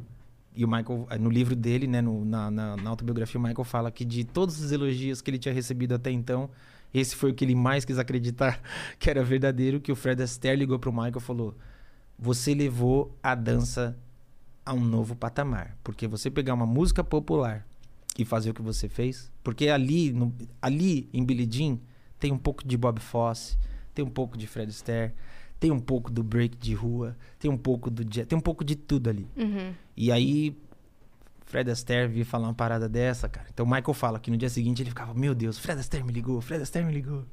E eu, poxa, só consigo imaginar a alegria do cara. Uhum. Tanto é que, por, por conta desse primeiro Moonwalk, dessa primeira apresentação de Billie Jean, o álbum Thriller tem um, um segundo boom de venda absurdo, assim, que eles falam que no próximo, no mês seguinte a essa performance, o álbum vende mais não sei quantos milhões de cópias. Uhum. Porque o clipe de Billie Jean já tinha sido lançado, já, já, o álbum Thriller já vinha sendo trabalhado. Mas essa performance colocou num outro lugar. Elevou demais. Foi indicada, inclusive, a melhor performance musical, é, concorreu a um Emmy. E uma curiosidade, essa performance acontece num evento que comemora 25 anos da Motown. E o Michael já não era mais da Motown. Uhum. Então, quando o presidente da Motown fala, pô, vai lá com seus irmãos, vai ter uma galera legal, vocês vão lá, a gente vai relembrar, o Michael fala, eu vou, mas eu só vou se eu puder fazer uma música atual. E aí rola um. Mas todo mundo só vai cantar Motown, você vai cantar uma atual? E o Michael fala, eu quero cantar uma atual. E a, e a performance mais lembrada, a, a mais comentada dessa noite é a da música que não é da Motown, que é Billie Jean. Óbvio. Que ele tava usando o casaco da mãe. Mais uma curiosidade besta. Hum. Aquele casaco de paetê que ele usa na primeira vez não era dele, era da mãe. Caramba. Porque nem tudo é planejado. Outra Algumas curiosidade, coisas- que é esse, esse microfone aqui que a gente tá falando que foi utilizado pra gravar o thriller. É, meu, vocês falaram o que o... Shuri É, SM7. o modelo, né? Não esse exatamente É. esse que Não, seria. Foi esse, tá? eu já estaria aqui. É. Trouxemos do acervo do Rodrigo. Cara, você me fez lembrar o Danilo rasgando o ingresso lá. Nossa, cara. Pelo amor de Deus. Eu- quê? foi, foi muito rápido aquilo, mas foi o suficiente pra eu falar. "Ca- ca- Como é que eu, como é que eu faço agora? Eu. O, o, o Rodrigo foi no, de noite. E aí ele levou um monte de coisa que ele tem do Michael pra mostrar. Levou a jaqueta, levou um monte de coisa, um monte de coisa que ele tem do Michael. E aí ele levou os ingressos que ele ainda tem guardado É, do show que não aconteceu. Porque, na verdade, quando o show não aconteceu, ofereceram pra quem tinha comprado o ingresso de devolver o dinheiro. Aham. Aí a galera falou: não, muito obrigada, eu quero ficar com o ingresso, vou guardar pra sempre e foda-se o que eu paguei, porque agora isso aqui virou um, né? É. E aí ele tem os ingressos, são vários, você acha que são seis, sete que você tem? É, quantos são, César? Eu não lembro. Porque Acho cada. que são sete, oito que É, cada que ele- setor. Eu não, não, eu acho que são oito, eu tenho seis. Uma coisa, ou eu tenho sete. Porque cada setor, o ingresso. Era. Ele, sabe aquele que você mexe? Uhum. É, é, como é que que é o nome? Tipo, é... Holográfico. Ah, tá. E aí, tipo, cada setor era um modelo. Uhum. E Você aí- tinha comprado. Ele, ele tem os É, ingressos. Eu ia em. do- A gente tinha 8 e 10 de setembro, eram os dias que a gente ia. Mas depois eu quis a coleção, né? Que... Uhum. E aí ele foi no Danilo e ele levou pra mostrar tudo, inclusive os ingressos. E daí eles montaram a, a mesinha assim com tudo, e o Danilo vai pegando e ele vai falando. O Danilo fala, isso aqui o que, que é? Ele fala, isso aqui o que, que é? Tá no YouTube, a galera vê depois. Isso aqui o que, que é? Tá. Daí o Danilo fala, isso aqui. Aí o Danilo pega e abre o leque dos ingressos. Certinho. Aí o Danilo, o que, que é isso aqui? Daí o, aí o Rodrigo fala, ah, os ingressos do show, não sei o que, não sei o que, não sei o que, não sei o que. Aí o Danilo fala assim, ah, mas esse aqui você tem repetido, peraí. E rasga. E aí, naquele momento, eu em casa gelei. Eu fico imaginando o Rodrigo lá. Porque o Danilo abre assim e fala: Ah, então os outros. Ah, mas esse aqui você tem repetido, não precisa dois. E rasga. Não. Só que o Danilo já tinha preparado com a produção um parecido, deixou no meio. Ele sabia exatamente qual era. É. Era só, que pra na hora, na hora, muito- na hora do Não, susto. na hora eu só fiz assim. "Ah!" Eu dou um grito muito. aí, aí é uma mistura, é uma mistura de vergonha com o que, que eu faço, como é que eu me comporto. Eu só fiz. "Ah!" Eu falei, ai, que merda, meu Deus. E aí eu. Aí ele- mas ele conta rápido porque ele percebe. Não, e na hora. Ele conta a, rápido. a, a Priscila tava. no- Eu só fiz assim. tipo, o que, que eu faço? Aham. Tipo. Tipo, ele fez ah, isso mesmo, Ele acabou velho. comigo. E eu pensando, porque o tempo todo eu tava pensando assim, eu tinha medo de ir no Danilo. Ai, meu Deus. Porque eu pensava, mano, Danilo vai fazer muita piada comigo, Vai me vai me. E aí, e ele tão legal desde o início. Eu tenho que ser muito justo, cara. É um dos caras mais legais que eu vi. Antes de entrar no programa, ele foi lá, cumprimentou. Aê, Priscila, como é que tá? Me animou, não sei o quê. Eu falei, cara, tipo, ele estudou mesmo que, que- quem a gente é, o que a gente faz, de verdade. E aí, desde o começo do programa, ele tava sendo tão legal. Quando ele rasgou, rasgou, eu fiquei tipo. "Ah!" Eu falei, ah, foi por isso. Tá. Só que ele já falou, eu falei, ai, nossa. É, falei, "Cara, ele percebeu. Deu pra ver na cara dele que ele ia, ele ia levar a brincadeira adiante. Mas ele fala assim: não, tô brincando! É, vou acabar, vou matar o cara aqui. tipo. É, daqui a pouco chama o Samu que o homem. Eu fiquei tipo, eu falei, mano. E, eu, e, eu- e dá pra ver que eu desmonto, eu fico tipo. É. Nossa. Nossa, mas foi muito engraçado. Mas foi um dos programas mais legais que eu É, ô, Pri, vem sentar aqui com a gente. Vem aqui É, um pouquinho. A gente aqui. arruma um, Um microfone, um microfone. fone pra ela. Porque, afinal de contas, tem mui- muita parte da história que a Priscila aparece. E dá pra ver que você é muito preocupado, assim, de... Tá tudo bem? Tá indo bem? Eu É, porque eu sempre acho que eu falo besteira. Então- eu sempre, acho que eu, olha aqui, eu sempre acho que alguma cagada eu tô fazendo, eu tô falando errado, ou tô já que, esquecendo. já que ela estava no momento, né? Do... Ei, vamos fazer isso? E ela podia ter falado... Ah, ela podia ter dito. Amor, vamos comer um pretzel? ela podia ter isso. dito. Não, não, não, não, não. O quê? Não, o quê? Para. Ela podia ter dito, Rodrigo, dá uma olhada onde a gente mora. Você quer montar um show? Olha os carros. Se ela tivesse dito não nesse primeiro momento, você teria insistido? Eu acho que eu teria tentado convencer. Ah, tá. Eu acho que eu teria tentado, tipo, puxa. Mas vida. será É. que assim, se eu lavar a louça há um ano... Mas eu, eu porque assim, te- teve um momento que eu sempre falo pra ela. Teve um momento que eu tive. Eu comecei a sentir culpa. Hum. Porque a gente tava há dois anos montando. E assim, numa realidade que era minha realidade. A nossa realidade era uma realidade. Que era uma realidade instável e dura de, de, de- artista no Brasil. E aí chegou uma hora que eu comecei a, a, a me sentir culpado. Que eu falava, meu, eu já gastei. Porque eu não sei, quando o Sidney entra na jogada, eu não, eu não sei, assim, quanto eu já tinha gasto, sabe? Eu não sei quanto eu já tinha investido. Então começou a rolar uma culpa no sentido de, putz, cara, eu, eu não devia ter feito isso, porque eu não sei se vai dar certo. E se não der certo, ela embarcou. E agora? Gastamos Tipo, uma grana. Uhum. Tipo, eu podia, eu podia ter, eu podia ter guardado isso e dado Comprado um uma- apartamento uma- um novo. apartamento. É, porque cara, a gente morava de aluguel numa casa em Nanica, em Guarulhos, e aí eu ficava, cara, nem o meu carro, eu, eu, eu nem o, o show era um foco tão forte que eu não, eu não troquei o carro. E aí chegou uma hora que foi quando ela começou a, porque chegou uma hora que eu falei, não quero mais ir em reunião. Porque eu não aguento. Tipo, eu não quero sair toda reunião que eu vou, eu não quero sair me sentindo um bosta. Porque as pessoas delas não, não- Eu não sei qual é o prazer que algumas pessoas têm de, de, de te rebaixar pra falar que não vão embarcar na tua ideia. Então chegou uma hora que eu falei, eu não quero mais ir. Uhum. Eu não vou. E aí ela fala, então tá, eu vou. E aí ela assume isso. Tomou a frente. E aí eu, eu ficava com medo, porque eu ficava, meu, se deu errado isso, se não tivesse show, tipo, eu investi uma grana e assim, eu fiz ela acreditar, e se esse negócio não der certo, sabe? Eu, eu comecei a ficar com medo.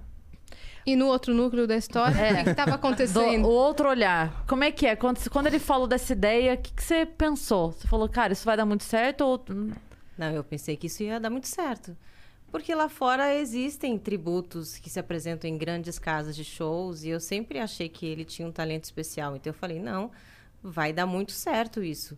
Não vai ser fácil, porque a gente vai ter que convencer, né, os produtores, enfim, é uma outra visão, mas eu, eu falei, mas vai dar muito certo e a gente vai estourar, tipo. Eu nunca tive dúvida. Que foda. E você, você se botou na frente, né? Você foi o, o colete à prova de balas ali pra receber o bombardeio. É, é porque a minha mãe tem uma agência de eventos, de sósias. Foi aí que a gente se conheceu. Ah, É. Então eu. Você era eu sósia da Merlin. É. Eu, gente, eu não tenho nada a ver com ela, mas eu me transformo. O pessoal deve estar tô acompanhando Não, o você chat. é montada. É, eu me transformo. Então, eu sempre tive, digamos assim, eu sou atriz, mas eu sempre tive essa veia de, de produtora. Não, vou lá, faço contexto, dá um BO no evento, tipo assim, não, não vamos gastar com o produtor. Eu vou estar lá de Merlin, lá na hora eu resolvo e aconteço e, e dava certo. Imagina que a Merle falando, desce esse negócio! Sim, sim, sim. E happy birthday to you também, pra quem estiver na dúvida aí. É, é bem isso, é bem isso. Tipo, eu, eu sempre chegava e a minha mãe falava, não, vai, a Priscila que ela resolve. Porque... E aí, quando eu comecei a cuidar dos shows, antes de ser o show com banda tal, ele já tinha um show com bailarinos, a gente fazia é, boates, é, corporativos, então eu já tomava a frente. E aí, quando ele falou do show com banda, eu falei, não, vamos embora, vamos montar porque vai dar certo. E comecei a agendar com casas de shows, a, a, a gente tentou... é, a dificuldade nossa era porque a gente tinha tudo na nossa garagem montado, mas a gente não tinha um DVD, um promo pra mostrar. Então eu chegava com o produtor e falava: o show acontece, não sei o que, tá. deixa eu ver. Pô, pra eu filmar isso, eu preciso estrear É, o show. que- eu não fiz. Porque eu preciso da bilheteria pra pagar esse custo. A gente não tinha o custo de Sim. montar o show num estúdio, vamos gravar, vamos fechar isso. E hoje em dia, muitas pessoas fazem isso, né? Você monta um show no estúdio. Se você errar, você grava de novo. A gente não, a gente, a gente fez o nosso, a nossa estreia numa casa para 2.300 pessoas. Caramba. E lá a gente filmou e lá teve os erros que a gente teve que corrigir. Então foi tudo na Sim, estreia. tudo valendo. Tudo valendo. Agora uma curiosidade, você já gostava muito do Michael ou você gostava médio e foi Não, se eu- apaixonando? Eu, quando eu conheci, eu não, eu gostava do Maico, mas assim, Normal. Normal. Porque não tem como você não conhecer a música. Tanto que tem uma história interessante. Meu pai, meu pai é luthier, era luthier, meu pai é falecido, ele fazia baterias. Eu sou baiana e na, eu morava em Salvador e meu pai trabalhava com o Neguinho do Samba, que era quando o Michael veio gravar o clipe no, O no pai, Baby dela, o pai dela fazia os meu instrumentos do pai Olodum. fazia os instrumentos do, do Olodum. E meu pai, eu lembro como se fosse hoje. Meu pai, de manhã cedo, eu sempre fui preguiçosa pra acordar cedo. Filha, você quer ir comigo hoje no Pelourinho? Porque o Michael vai gravar lá. Não, mano, mentira. É verdade. Aí eu falei, ah, Olha o que ela fez, olha o que ela fez. é. O Galvão, né? Olha o que ela fez, olha o que ela fez, olha o que ela fez. Aí eu falei, ah, pai, eu não vou, vai estar uma muvuca que Michael Jackson. O quê? É porque nessa época minha paixão era Bebeto, eu era Maria Chuteira. É, mas é verdade, eu sou Explica falando pro pessoal, tem um bilhão de Ninguém gente aí que com é menos de, Bebeto. de 20 anos que não sabe o que é Bebeto. jogador da seleção. Bebeto, sim. Nossa, é. Que levantou a eu taça. era, eu era, Bebeto. eu era, eu era, era Maria Chuteira. Meu negócio era jogador de futebol. Eu era apaixonada pelo Bebeto. Eu falei, não, que Michael Jackson, pai. Que Vai Michael lá. Que Michael Jackson? Michael Jackson? Aquele lá que é o cara lá que vendeu mais disco da história. Aí ela falando, pai, você já viu ele carregando o bebê? O Bebeto faz assim, ó. Aí eu não fui. Aí meu pai conta, tipo, depois que conheceu o Rodrigo, ele conta. Meu, de, de o, pai dela, o pai dela ficou assim com o Michael. Porque aquela, aquele prédio que o Michael sai, que ele faz... "Ah", Era o prédio, o pai dela conta, era o prédio que era a oficina. A oficina do meu pai, é. Então ele, ele, ele, ele era, trabalhava com o Neguinho do Samba. Uhum. Eu mesma conheci o Neguinho do Samba, enfim, a gente tinha. Você viu acontecendo. Neguinho, do- É, Neguinho só do que eu Samba, não- você Neguinho não do Samba pra quem não só. sabe, é o cara que no clipe do Michael... É, o maestro. É o maestro, é o cara que coordena todo mundo e tal. Olha, É. dizem, dizem que a gente sempre tá a duas pessoas de qualquer pessoa no Sim, mundo, né? sim. Mas você tá a várias duas pessoas do Michael. Você já Sim, parou pra? Sim. Você tá várias vezes a duas pessoas. Não, Não, eu, eu, eu brinco assim. que desde, desde que eu, eu, eu sempre bati na trave. Eu, por isso que hoje eu entendo. Por alguma razão. Não era pra eu conhecer o Michael. Porque desde que o Michael veio pro Brasil, que eu bato na trave. Porque quando o Michael veio pro Brasil, eu, eu fiz a divulgação do show. Eu era criança. E aí, tipo, tinha um, um escritório que ia lá, 30 cover do Michael. A gente chegava lá 10 da manhã. Aí era até engraçado, porque eu chegava lá e chegava o era o carro da rádio, ou eu esqueci de falar isso lá no teu programa. Era o carro da Transamérica. Chegavam cinco carros da Transamérica, descia cinco cover e pff, aí chegava não sei quantos carros da, da, da, da- da loja que vendia os ingressos, ia um monte de cover pff, e pulverizava pela cidade. E aí aonde mandava a gente ia, ficava dançando que nem condenado. Divulgação pesadíssima. Muito na época. Então, tipo, Ô, Polly, que chegou Bora. aí, caramba. E aí nessa época Antes tarde que aconteceu. mais tarde. Nessa época aconteceu um negócio muito louco, que a gente foi fazer um programa de TV. Hum. E aí chegou um cara com um monte de revista do Michael, que eu nunca tinha visto na vida. E aí na hora de gravar o programa, tipo, a, a galera falou, mano, vamos, pro- vamos pra TV, vamos pra gravar. E aí eu peguei, e aí eu peguei e falei, eu posso ficar aqui? Tipo, eu não quis gravar, eu quis ficar vendo o livro. Eu falei, não, eu quero ver esses livros aqui, eu nunca vi. E aí não fui gravar. E aí o cara que estava lá era simplesmente um dos, um dos, dos responsáveis da DC7, que era a empresa que tinha trazido o Michael. Esse cara falou: Meu, eu vou tentar fazer. Eu vou tentar fazer você subir no palco na, na música com as crianças. E aí eu não subi porque eu. Eu era muito mais alto. O Michael tinha uma. O Michael pedia crianças de 1,10m, mas se chegasse até 1,30 e 40 tinha como passar. Passar despercebido. Mas eu tinha 1,60 já. Eu tinha 13 anos e eu tinha 1,60. Você sempre, assim, você, foi falou, alto "Putz, muito cedo. É, Não vai rolar. não vai rolar. Eu falei, ah, perdi essa oportunidade, que merda. Eu tipo assim, bati na trave. Você sabe que todos os filmes que falam sobre vo- voltar do futuro ou alguma coisa assim, a única regra é a pessoa não poder encontrar com ela mesma antes, né? Então. Fica aí essa dica. E eu, eu falo, eu sempre falo pra Priscila dessa regra. E eu falo, cara, será que eu ca- causaria um. É, então, efeito borboleta. Ia Porque acontecer uma loucura Eu ia no tentar planeta. voltar e falar É. assim. Ei, foi. Com certeza você ia. É, então. Ou, ou volta aqui assim. assim, É. assim. Então, fica aí essa, esse questionamento, né? Pra gente pensar. Ele chegou a fazer algum show do This Is It? Não, só ensaiou. Uhum. Não, não estreou. Foi quanto tempo antes da estreia que ele faleceu? Então, de- o, Fiquem à vontade. o tá? show é teoricamente ia estrear em julho. coisa? Aí já tinha tido um, um ali, adiamento. tranquilo. Porque a produção tava meio atrasada, então tinha tido um adiamento, ele se foi dia 25 de junho. Acredi... Há quem diga que teria que ter mais um adiamento essa estreia. Porque a coisa não tava não, não tava fechado, não tava, sabe, o, o processo do This Is It é um processo meio maluco assim. Porque os caras que sempre trabalharam com o Michael não puderam estar presentes por uma exigência da própria produtora. A própria produtora não queria que os caras de sempre estivessem, então foi chamada uma galera toda nova. Uhum. E aí é uma coisa muito maluca, né? Como é que você pega um cara que é tão fiel à sonoridade dele e pega uma galera do zero? Então o trabalho é. Então, tem um livro que. que é, eu não lembro o nome do livro, mas ele é escrito por um cara chamado Leonard Rowe. E ele coloca, inclusive, vários contratos, assim, do Michael. Ele expõe, tentaram impedir esse livro de várias, de várias formas, porque ele expõe muitas coisas. E aí, uma das coisas que, que, que, que fica claro ali era que o, o controle tinha que estar na mão da Angel Live, não do Michael. Então, é, eu não acho que o show iria estrear na data que estava marcada. Uhum. Porque a própria galera ali, todo mundo, todo mundo fala. O figurinista foi chamado, tipo, faltando duas semanas. Antes, duas semanas antes do Michael falecer, o figurinista foi chamado, que é o cara que sempre fez as roupas do Michael, que inicialmente não é, faria pro This Is It. E aí esse cara é chamado e aí a galera fala, ó, você tem que vir porque o Michael não tá satisfeito com nada. E aí, duas semanas depois, o Michael vai embora. Aí você pensa que o mesmo aconteceu com, com músicos, com, com coreógrafos e tudo mais. Então, não teve o primeiro show e eu desconfio que ia rolar um adiamento de novo. Entendi. Qual que é a história do KFC que você ia contar com o Michael? Ah, sim, porque durante muito tempo da vida o Michael foi vegetariano e tudo mais. Depois ele não era mais vegetariano.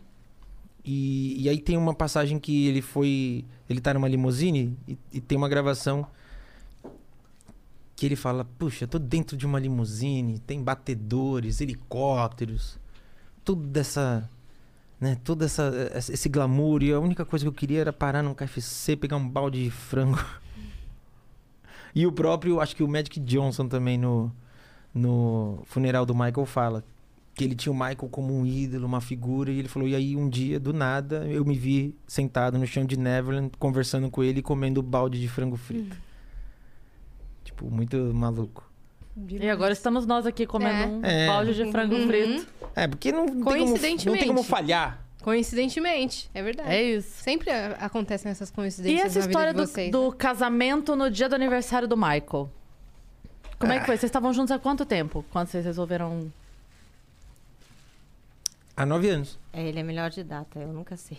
É, nove ele, ele é o Ele é emocional. É, ele é que é bom de data. Nove Não, é que eu sou, minha memória é péssima. E aí vocês casaram num domingo, É. 29 de agosto. É, a gente escolheu um domingo porque a, a maioria dos amigos todos trabalham com shows e eventos. Então a gente pensou, é, um domingo é mais fácil da gente ter alguém no- na festa. E, e aí foi um domingo e por coincidência dia 29, mas foi, foi proposital mesmo. A gente quis que fosse essa data especial. Mas depois que eu conheci o Rodrigo, depois que, que a gente começou a namorar, aí eu virei fã do Michael. Não tem como não ser, né? Sim. Porque daí a gente ele apresenta o Michael além do que a mídia apresenta, né? Sim. Então aí depois eu falei, caramba, devia ter ido. Né? que raiva, que Agora, Você a- mesma se critica. agora eu falo, ai, que ódio, que bebeto nada. pô, o Bebeto a gente ainda pode trazer aqui, caramba. É. É, o Bebeto ainda dá jeito. Engasgou o menino. Mas, é, como a gente sabia que hoje é aniversário de casamento de vocês e vocês fizeram a enorme gentileza de estar com a gente hoje nessa data que é tão importante, então a gente preparou uma surpresa pra Ah, vocês. Traz pra cá, mentira. Dani, Verdade. por favor. Ai, que bonitinho. Olha que fofa, Cris. Ah, meu Deus, obrigada, meninas. Caralho. Imagina, Olha, e cara. você sabe que é. Eu sei, É, foi de então propósito. Nada aqui é coincidência. Obrigada, gente. Caramba, Poxa, que obrigada incrível. pelo Esse carinho. aqui, e pra vocês, de repente, fazerem, né? Uma noite chegadáveis mais tarde. Poxa, muito obrigada. Pessoal da Dona É uma- Tábua. O pessoal da Dona Tábua mandou de presente pra vocês. Caramba, obrigado, gente. ah, meninas, Puxa vida. obrigada, E é gente. bom demais, hein? Poxa, É bom, é bom que a gente já provou Cris. e A é. gente Provou. Muito obrigado, caramba. Obrigada. De presente, Parabéns. de aniversário Ah, de meu, casamento. Eu gosto Vocês muito de são- vocês. O- a outra vez que eu vim, eu.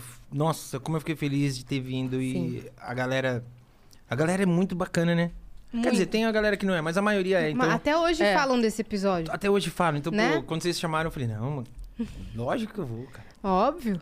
E quando tiver, a- quando tiver a estreia do, do novo estúdio do Vênus, a gente tá planejando Oba. algumas coisas aí É. Ah, com os nossos convidados musicistas. E sabe o que é Demorou. o mais legal? Da outra vez ainda não tinha data prevista. E agora tem, né, produtora? Como é que estamos aí de data? Ai, graças a Deus, Ah, a gente tem verdade. voltas Pra volta do show? de shows, é. Outubro e novembro. O primeiro show que a gente vai ter agora é dia 12 de outubro, no Espaço Hall, no Rio de Janeiro. Que legal. Aí depois tem 14 de novembro no Vivo Rio, no Rio de Janeiro. E dia 28 de novembro, Tom Brasil. Vocês estão mais do que convidadas, toda a É. equipe aqui. Não, estamos favor. confirmadas, estamos Você confirmadas. fez eu gravar o vídeo ontem de Curitiba? Ah, sim, é que ainda não tá no site, Ah, mas tá. dia 6 de, de novembro a gente vai estar em Curitiba também, no Teatro Positivo. Inclusive tinha gente no que eu tava acompanhando, né, o, o chat, falando, é, ele falou que vem pra Curitiba, mas não tá no site, é que ainda não... Ainda não atualizou Não. no site, mas já tá confirmado. É, tá confirmado. Então a gente 6. tem confirmado duas datas no Rio, que o Isso. Sidney vai. Que o Sidney vai.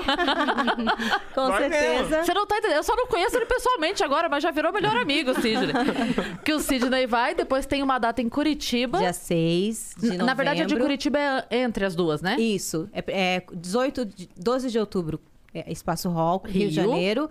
6 de novembro, Curitiba. Uhum. É, 14, 14. de novembro, Rio, Vivo Rio. E 28 de novembro, Tom Brasil, aqui em São Paulo. Beleza, Então já tem- 28 de novembro a gente vai marcar na Nossa, agenda já vamos é blo- outro horário. bloquear É. aqui. Eu, eu falei pro Rodrigo na, na rádio sexta que eu falei assim: você vai ter que fazer duas sessões, porque é tanto humorista que gosta, que Ai, curte, que que, quer ir. Falei, ele vai ter que fazer uma sessão às seis da tarde. Fala, galera, faz o seguinte. vai às seis, eu vou passar o som, vocês assistem. Maravilhoso. Aí depois vocês liberam, porque tem muita gente pagando querendo Não, assistir um putz, cara. show. Mas eu falei lá, a galera do humor, desde o início, é tão legal comigo. E divulga e compartilha. É muito legal a galera do humor comigo. Porque você é muito foda. Aceita isso pra Só sua aceita, vida. cara. Se vira. Eu não sei o que você tem que fazer pra aceitar isso. Você é só psicóloga que se vire pra você aceitar isso. É, A tem gente já veio aí, trabalhando não- isso desde o outro episódio, tá? E é, cara, tenho que ir, eu tenho que. é, todo mundo fala que tem que fazer terapia. Puta, falei isso, não, não, nem devia ter falado isso, que agora vai ficar. Vai- pronto. Tô todo- ferrado. Mas toda vez me marcam naquele trecho do vídeo. Que eu falo pra você de fã e tal, não sei o quê. Todo mundo fala assim, ai, a Cris me representando de fã e não sei o quê, não sei o quê. Todo mundo ficou muito emocionado, assim, com aquele Não, episódio. aquilo ali foi incrível pra mim, assim. Obrigado. Porque, pô. Uma honra, cara. É, Não, não muita gente que vem aqui no Vênus sempre te cita, assim. Do É. nadão, é, do nadão. Muita gente, muita gente. Já, nossa, o Rodrigo! Todo mundo. Assim. Caramba. Do loucura. nada. Você é muito querido por muita gente. Obrigado. De verdade. e, e fala agora da. Só pra gente, né? Já que a gente já tá aqui. Quanto, nós já estamos. Como é que. Eu, que eu Vamos perdi ver a a hora. plataforma? Vamos ver. Tá é, muita, tá- muita coisa. Eu queria que você falasse da Já tua música nova. Ah, eu lancei. A minha última música foi Paradise. E a gente tá fazendo um planejamento muito legal do autoral. Uhum. Porque a ideia é que. Porque o tributo é um. É um show que ele, é, ele tem vida própria, assim. É, é muito louco, sabe? Então a ideia é que eu foque agora no autoral. Então eu tô com. É, que era a ideia lá atrás, antes de começar a pandemia. Eu, eu tava começando a fazer isso. Gravando o clipe, pe- deixando as músicas prontas. Aí veio a pandemia, eu precisei segurar, porque. Uhum. Sou artista independente, então. Tive que segurar. E Você soltou uma. É, durante a pandemia eu lancei três músicas. Hum. E aí, uma delas com clipe Foi tão bem? também. Uhum. E aí agora a ideia é que eu continue com, com o lance do autoral. E a gente tá fazendo um planejamento pra quando eu der o início pra esse lance do autoral, eu possa dar continuidade. Porque hoje o lance da música, ele é... é- do a gente aprendeu a fazer o show, sabe? A Priscila aprendeu a, a- a- produzir e vender o show e negociar. Primeira vez que ligaram pra ela e falaram qual é o rider, ela não sabia nem o que era rider. Uhum. O que, que é rider? Sabe? É pra quem não gosta de Havaiana, né? Usa- Então, Você a- teve que ter um É, jogo a, a assim. gente aprendeu nos erros, né? Uhum. E Faz o, parte. o lance do autoral, eu sou um artista independente, eu tenho algumas pessoas que eu posso recorrer que me ajudam e são muito legais comigo e que me dão toques e falam, olha, vai por aqui, não, não vai por aqui. E, e- porque o tributo me abriu essa porta de ter essas pessoas para poder conversar, mas eu ainda sou um artista independente. Então, a gente tá planejando porque o, o, o lance da, da- do mercado da música hoje ele é um mercado muito maluco. Porque é tudo muito rápido e você já lança sabendo que é rápido. Tipo, você já lança. É, é- é muito Assim, doido. Você já É lança. um pico só. É, você lança almejando o pico, mas você já lança pensando na curva na hora que ela tá descendo. E você já lança pensando que o pessoal já vai pedir a outra. É. Entendeu? Então você, então tipo assim, e assim, é, é muito muito maluco você pensar que antigamente, na época do Michael, por exemplo, o cara gravava um disco com 14 músicas e durante oito meses gravava oito clipes e lançava esses oito clipes ou seis clipes ao longo de quatro anos. Uhum. E escutar o disco, o LP, é era um momento. Era um evento? Então Um evento. hoje, hoje você lança uma música e aí essa música que já é um single, porque é um single, ela tem que virar vários subprodutos. Então você tem a música, o clipe, o making off. Aí se você tiver um tutorial de dança, uma versão acústica, uma versão TikTok, uma Uhum. Se você puder divulgar nessa entrevista, nessa entrevista. Então, tipo, é, é um lance que a própria indústria tá, tá, tá aprendendo a lidar. E aí eu tô saindo do zero, né? Que é é novo pra gente isso aí. Eu sei fazer a música, eu vou lá no estúdio, produzo, gravo. Faço o clipe. Mas fazer isso girar é, um- é uma dificuldade pro artista independente. E, e, assim, é. É o lance da gente entender que aí também rola uma dificuldade. Da gente entender que, tipo. Não, não, ser, não ter apego, né? É difícil isso. Que você faz a música e você fala, não, essa música é, é tão legalzinha, tão bonitinha. Não, não vamos lançar agora, vamos fazer uma coisa melhor. Merece um lançamento melhor. Aí você não lança. Não, se eu, se eu conseguir uma verba um pouco melhor pra fazer o clipe, não vamos lançar agora. Aí você não lança. Aí você vai criando uma barriga enorme entre um, uma- um lançamento e outro. E aí você conquista 7 mil ouvintes e em um mês você perde tudo. Uhum. Porque a- o- é- esse, essa curva é a curva é a, a curva mais importante do, do lance todo. Então, eu tô aprendendo. E é difícil, porque às vezes a Priscila fala, meu, desliga. Mas eu não consigo desligar. Eu não consigo desligar. Hum, hum, Tudo meu, minha vida gira em torno disso e eu não consigo desligar. Uhum. Mas eu acho que vai chegar uma hora que eu vou aprender a fazer Sim. a coisa caminhar. Com Alguma hora tem que fazer, não é Sim. possível. Ó, a gente tá. Ah, desculpa. você Não, eu só ia falar que tem muita gente que gosta do seu trabalho de verdade. Que É. chegou até você pelo Michael, mas que É. gosta do seu trabalho autoral. Gosta de fato, consome Gosta de ele. você. É. É, eu falei isso pra você sexta na rádio, que assim, a- a- Eu vi isso acontecer na minha frente. A hora que você começou a cantar as suas músicas, as crianças desceram. A gente tava no, no driving, as crianças desceram do carro e começaram a dançar. E os pais não conseguiam segurar, que as crianças correram e começaram a fazer. Eu filmei, mandei pra você. sim. É. Eu filmei, falei, meu, eu preciso mandar isso pra eles. Gravei a criançada dançando, fazendo a tua coreografia. coreografia, verdade. não é a do Michael. Putz, aí. An- Antes de acabar, eu consegui ir no banheiro antes de acabar? Lógico. Então, já vem. É, desculpa, Tranquila, não tem pergunta na plataforma. A gente vai aproveitar e perguntar pra Priscila seus segredos aqui. Conta aí, Pode conta aí. perguntar o que vocês quiserem. A maior vergonha que ele passou. Você é, tá acostumada a lidar com esse sentimento dele de não vai dar certo? Ah, de... sim. Eu tento. É, eu, eu entendo que eu acho que ele, ele fica se preparando para frustração. Então ele já ele fala assim, ok, vou, vou já aceitar ou não dar certo, porque se não der, eu não vou me surpreender. E dando, Sim. eu me surpreendo. E eu falo para ele, não, não pira. Porque se esse não dá, o outro vai dar, tipo, não- mas ele sofre, tipo, quando as coisas não dão certo. Sim. ele, ele tenta, eu acho que ele fica se convencendo de não dar certo para se preparar, para não se frustrar, tipo, tentando dar e não dar, enfim. Mas ele é, ele é muito é, perfeccionista quando as coisas, você sabe. Muito exigente. Muito exigente. É, é uma coisinha errada que dá no show, ele já fala, ah, esse show foi uma porcaria, não sei o que. Eu falei, gente, o erro que você viu, o público talvez nem tenha percebido. Uhum. Já volta. É que quando a gente tá do outro lado e a gente prepara, a gente sabe o erro, parece que o erro foi desse é tamanho. verdade, é verdade. Né? Eu, é, um exemplo infinitamente menor, mas assim, eu preparei toda a festa de 15 anos da Mar. Eu Uhum. não aceitei ninguém preparar, porque eu falava assim: ninguém quer que essa festa dê tão certo quanto Perfeito. eu. Então não adianta eu contratar uma empresa pra fazer. Eu fui 9 horas da manhã colar os tecidos no teto. Eu fui. Uhum. Porque eu falei: ninguém quer que essa festa saia tão bem quanto eu. E beleza, eu cuidei de tudo. Eu contratei a pessoa que ia fazer, ela, ela tinha troca de roupa durante a festa, eu contratei a pessoa que ia estar lá pra fazer o outro cabelo e a outra maquiagem. Tudo, tudo, tudo, tudo. Quando ela foi fazer a valsa maluca, ela bateu a mão e a coroa tombou. E eu tinha falado 582 vezes pra mulher que ela ia ter uma valsa maluca, que era pra prender Prender bem. direito. É. E a coroa tombou. Ali, pra mim, acabou. Acabou. Mas é um pequeno eu fiquei detalhe. enfurecida, mas de um jeito que eu tava da, da cor mais vermelha do, da logo do Vênus ali, da cor do, moletom do Rodrigo, eu tava emputecida com isso. E aí a gente brinca até hoje. E ela. A gente vendo os vídeos, porque tem aqueles vídeos de coisa que deu errado Sim, em festa, né? sim. No YouTube. Você pega pra ver, tem o vídeo que levanta uma menina, a menina cai, a- o vestido desabotou, a rasga a roupa. Entra com a música. Tudo acontece, tudo acontece. E a Má fala pra mim assim: mãe, isso não é nada. É, mas é. A minha festa foi toda perfeita, do início ao fim. A A coroa- coroa, entortou na minha cabeça e você ficou puta. Eu fiquei, Rodrigo, eu fiquei puta. Puta, assim, eu tava. Seu chão caiu. Nossa! Eu sei como é. Nossa, mas eu falava pra mulher, eu falei pra você prender essa merda dessa coroa! Assim, totalmente, sabe?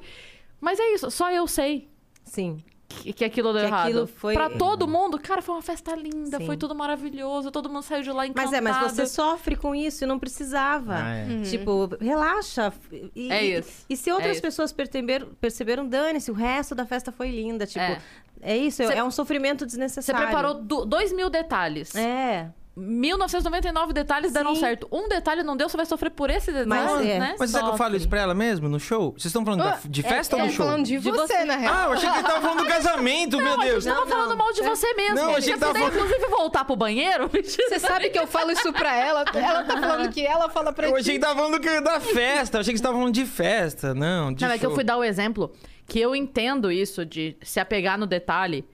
Porra, É. isso deu errado, então o show foi uma merda. E eu fiz isso com a festa da Mar. É, porque eu falo pra ela, isso que você falou, você planejou duas mil coisas, uma deu errado, aí é o que eu falo pra ela, a gente só tem uma chance pra fazer o show ser 100%.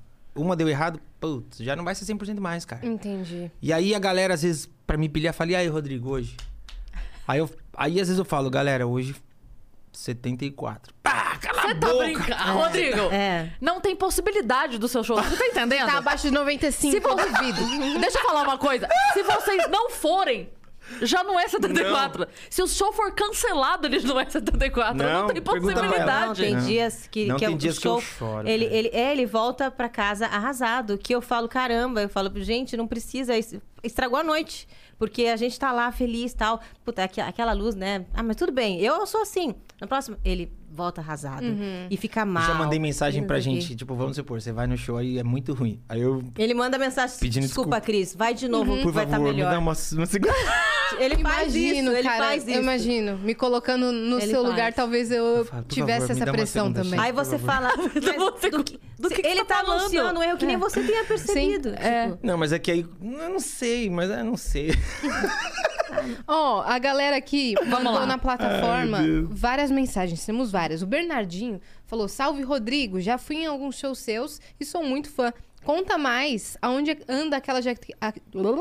Aonde anda aquela jaqueta que você adquiriu que o Michael esqueceu aqui no Ah. Brasil? Muito sucesso pra você, meu caro. Obrigado, cara, de coração. Obrigado mesmo. Espero que a gente se veja mais vezes. A jaqueta tá guardada. Eu deixo ela guardada. Eu tenho, eu tenho um pavor de tirar ela de casa. Claro. Não visto, não gosto de vestir. Eu falo, não, meu, eu não posso me- botar o meu suor nessa jaqueta. Porque, sei lá, não Tá sei. intacta ela, então? Tá intacta, assim. É muito curioso, porque todas as imagens da jaqueta, ela tem umas. eu eu- olha, eu prometo. Próxima vez eu vou trazer. Eu devia ter trazido hoje. Fica aqui o meu A compromisso. gente falou dela Vou da outra trazer. vez, foi dessa jaqueta? Faz isso não. Não, vou trazer, vou trazer. Não vou tem trazer. problema. Porque tem. Todas as imagens, ela tem uns pintinhos, assim, umas, umas manchinhas que eu, eu nunca entendia. Porque eu falava, pô, não tem uma foto boa. Quando eu peguei a jaqueta, é porque a jaqueta tinha um furinho.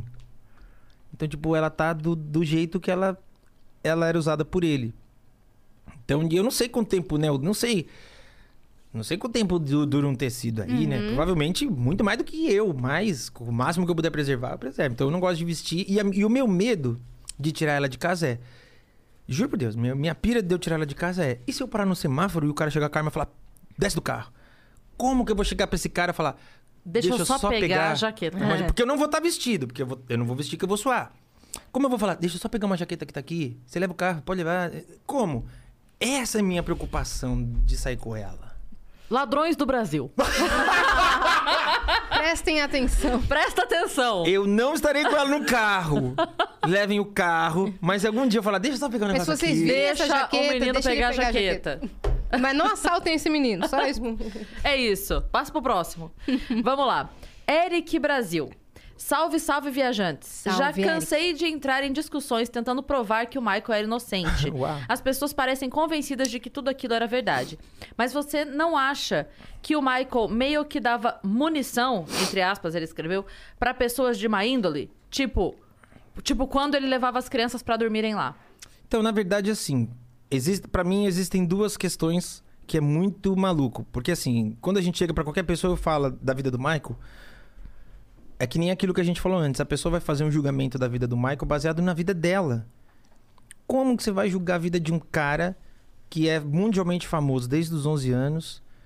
De um cara que construiu Neverland e, e é uma, é um, o cara tinha uma Disney. Então, tipo, a vida desse cara já, já não é igual. Não no Sim. sentido de, ah, ele achar que pode fazer. Não, no sentido de ele já não, ele já não faz o mesmo julgamento que a gente. Sim. Eu sempre pensei isso, sabia? É, não tem como. Ó, tem, tem, tem, imagi- tem ocasiões que o Michael queria ser acordado pelo trem. Aí o trem tocava. Aí era o despertador, ele pedia. Me acordem com o trem. E aí ele abria a janela, tava o tratador passeando com o elefante. Essa é, é isso se torna o dia a dia. Imagina você acordar, tomar o seu café e falar: "Ah, vou ver meus animais no meu zoológico e depois eu vou dar uma passada no meu próprio cinema e assistir o mesmo filme que tá no, no- no- no- nas salas. Acabou. Isso é o dia a dia. Não é um, não é um final de semana num resort. Esse era o dia a dia. E aí, você vai, você passa a fazer um julgamento. Eu, na minha opinião, se você uma pessoa vive isso, ela faz um julgamento diferente das outras, em todos os sentidos. Então, ele não enxergava. Tanto é que, assim, ele teve o, a- o primeiro caso que acusaram ele, ele continuou levando crianças. E quando questionavam ele, ele falava: Mas eu não fiz nada errado. Por que, que eu tenho que parar? Por que, eu tenho que parar de receber criança aqui se eu nunca fiz nada de errado? E eu, eu sinto uma outra coisa também, que é assim: ele começou muito cedo e ele foi muito cobrado profissionalmente. Então, é, a impressão que dá é que ele nunca pôde ser criança. Ele Estar nunca com os pôde. amigos e, Sabe? Sim. Da maneira mais ser infantil. pura possível. Não, é, é- E aí eu imagino, eu fico imaginando assim, beleza. Aí o cara monta um parque de diversão. E aí ele. Beleza, enquanto ele tá trabalhando, ele tá ralando pra caralho. Mas a folga dele é folga mesmo, né? É folga real, é, folga, folga. Aí ele tá em casa. Aí eu fico pensando assim, tá, vamos, vamos criar uma situação hipotética muito maluca. Eu amo o Michael. Aí eu sou amiga dele. Ele me chama pra ir pra casa dele. Ele fala, Cris, vamos passar um dia no parque de diversão? Eu falo, cara, serião? Abre um suco aí, a gente fica aqui sentado tomando. Mas ele quer a montanha russa. E quem é, que vai querer a montanha russa com ele? Um bando de crianças de 12, 13 anos. Exatamente. Que vai curtir aquele momento. Então ele tá na- naquele momento da pira dele de, cara, hoje eu posso fazer tudo que eu não pude. Com 13, 14, 15 e anos. tem uma coisa que a fazer. galera não se atenta, que é o seguinte: é, eu não fazia ideia. Eu não fazia ideia de responsabilidade até a gente começar esse show. E a Priscila, obviamente, é muito mais responsável que eu. Então, quando a gente tem uma agenda. sem pandemia, a gente tem uma agenda, sei lá, dois, três shows por semana. Aí eu falo: Caraca, minha irmã tá com um hoverboard. A Priscila fala: Não, você não vai subir nisso aí, né? Eu falo, como não, Priscila? Aqui, eu vou, pô, vou brincar com isso aqui. Aí a Priscila fala, se você cair e, e quebrar a tua perna, pé, você vai é. deixar 18 pessoas sem emprego. Durante A gente vai ter que, cancelar, a gente vai ter que cancelar tantos shows. Então, tipo, aí, aí você fala, ah, é verdade. Então, fazendo o show, aí eu comecei a perceber que, tipo, pô, eu não posso tomar todinho antes de dormir. Porque eu tenho refluxo. Então eu não posso ter o refluxo. Porque se eu tiver o refluxo e isso desencadear uma, uma crise, eu vou perder meus agudos, porque o, o refluxo causa isso. Então você começa a, a- a viver uma responsabilidade, não só porque você quer aquilo, mas porque pessoas dependem de você. Sim. Só que eu sou um cara adulto. É por isso que Britney fica maluca, por isso que Justin Bieber fica maluco, é por isso que Lindsay Lohan fica, fica maluca, porque a galera é colocada sob uma pressão numa fase da vida que você fala, porra, Ela sequer entende o porquê que ela tá sendo privada daquelas coisas. Exato. né? Aí você pega e pega um cara. Porque assim, de novo, esses nomes todos que eu tô falando são nomes agora. Pega um moleque de 11 anos em 1970 e fala pra ele que ele não pode brincar, que ele não pode correr, ele não pode se machucar, ele não pode gritar pros outros amigos, ele não pode, ele não pode. Ele não vai jogar bola na rua Você com não os vai jogar moleques. bola. E você não vai ficar gritando com seus amigos, porque a tua voz é o que sustenta essa indústria. Acabou. Essa criança não vai crescer normal. Tanto é que eu até brinco que eu falo, bicho, Cho- Chororó e, e Noeli devem ser dois pais muito fodas. Porque, pô, Sandy e, e, e Júnior são dois. são Sim. tão Você incríveis. assistiu o documentário? Pô, vi, eu fiquei Sim. mais fã ainda do- dos Nossa, pais, mano, do que eu já era. Nossa, Porque é é isso, cara. impressionante. A E quando- responsabilidade. E quando falam, ah, que o Michael colocou crianças pra dormir no quarto, você imagina que é o teu quarto ali, né? Pequenininho e tal. O quarto do Michael tinha Ah, é? dois andares. Tipo, é, não é que você tá ali com um monte de criança na tua cama. É, o pessoal, eles fazem uma imagem que não é. É, muitas entrou. vezes as crianças que dormiam no. Porque o quarto do Michael tinha dois andares. Então, dentro do quarto do Michael, ele tinha um quarto de hóspede. Então, muitas vezes as crianças dormiam no, no quarto de hóspede do quarto do Michael, que depois virou o quarto do blanket, do, do bebê. Então, também tem isso. E assim, é complicado, porque sempre vai parecer essa coisa de, ah, ele deu munição. Esse, esse o menino do, do processo, uma coisa também tem que ser dita. O menino do processo chegou ao Michael por conta de uma fundação chamada Make-A-Wish. O menino tinha câncer e o último desejo do menino em vida era conhecer o Michael. Então, é por essa instituição que esse menino chega. Michael recebe, dá atenção. Michael ajuda a custear parte disso, que no processo também é revelado. Michael ajuda a custear parte do tratamento e o menino é curado. Então, quando o, o cara vai lá filmar, porque foi justamente durante esse documentário que eu falei lá no começo que esse menino aparece e é desencadeado o processo. Quando o menino vai lá, o Michael vai e usa a- essa história do menino pra falar: olha, esse menino tava lá e ele tá curado. E ele vinha aqui e tal. E aí, nesse, nessa entrevista, o Michael fica de mão dada com o menino uma- um, um tempo. E aí é nesse momento que a galera fala: Ah, então ele pega a criança que tá em, em estado terminal. Então ele é um, um predador, olha só. Então, tipo, aí cria-se essa narrativa, essa ideia, e aí que, que, que gera tudo que gera. Mas essa família se aproxima do Michael de uma forma, cara. Ajuda meu filho. Na verdade, não era nem ajuda, né?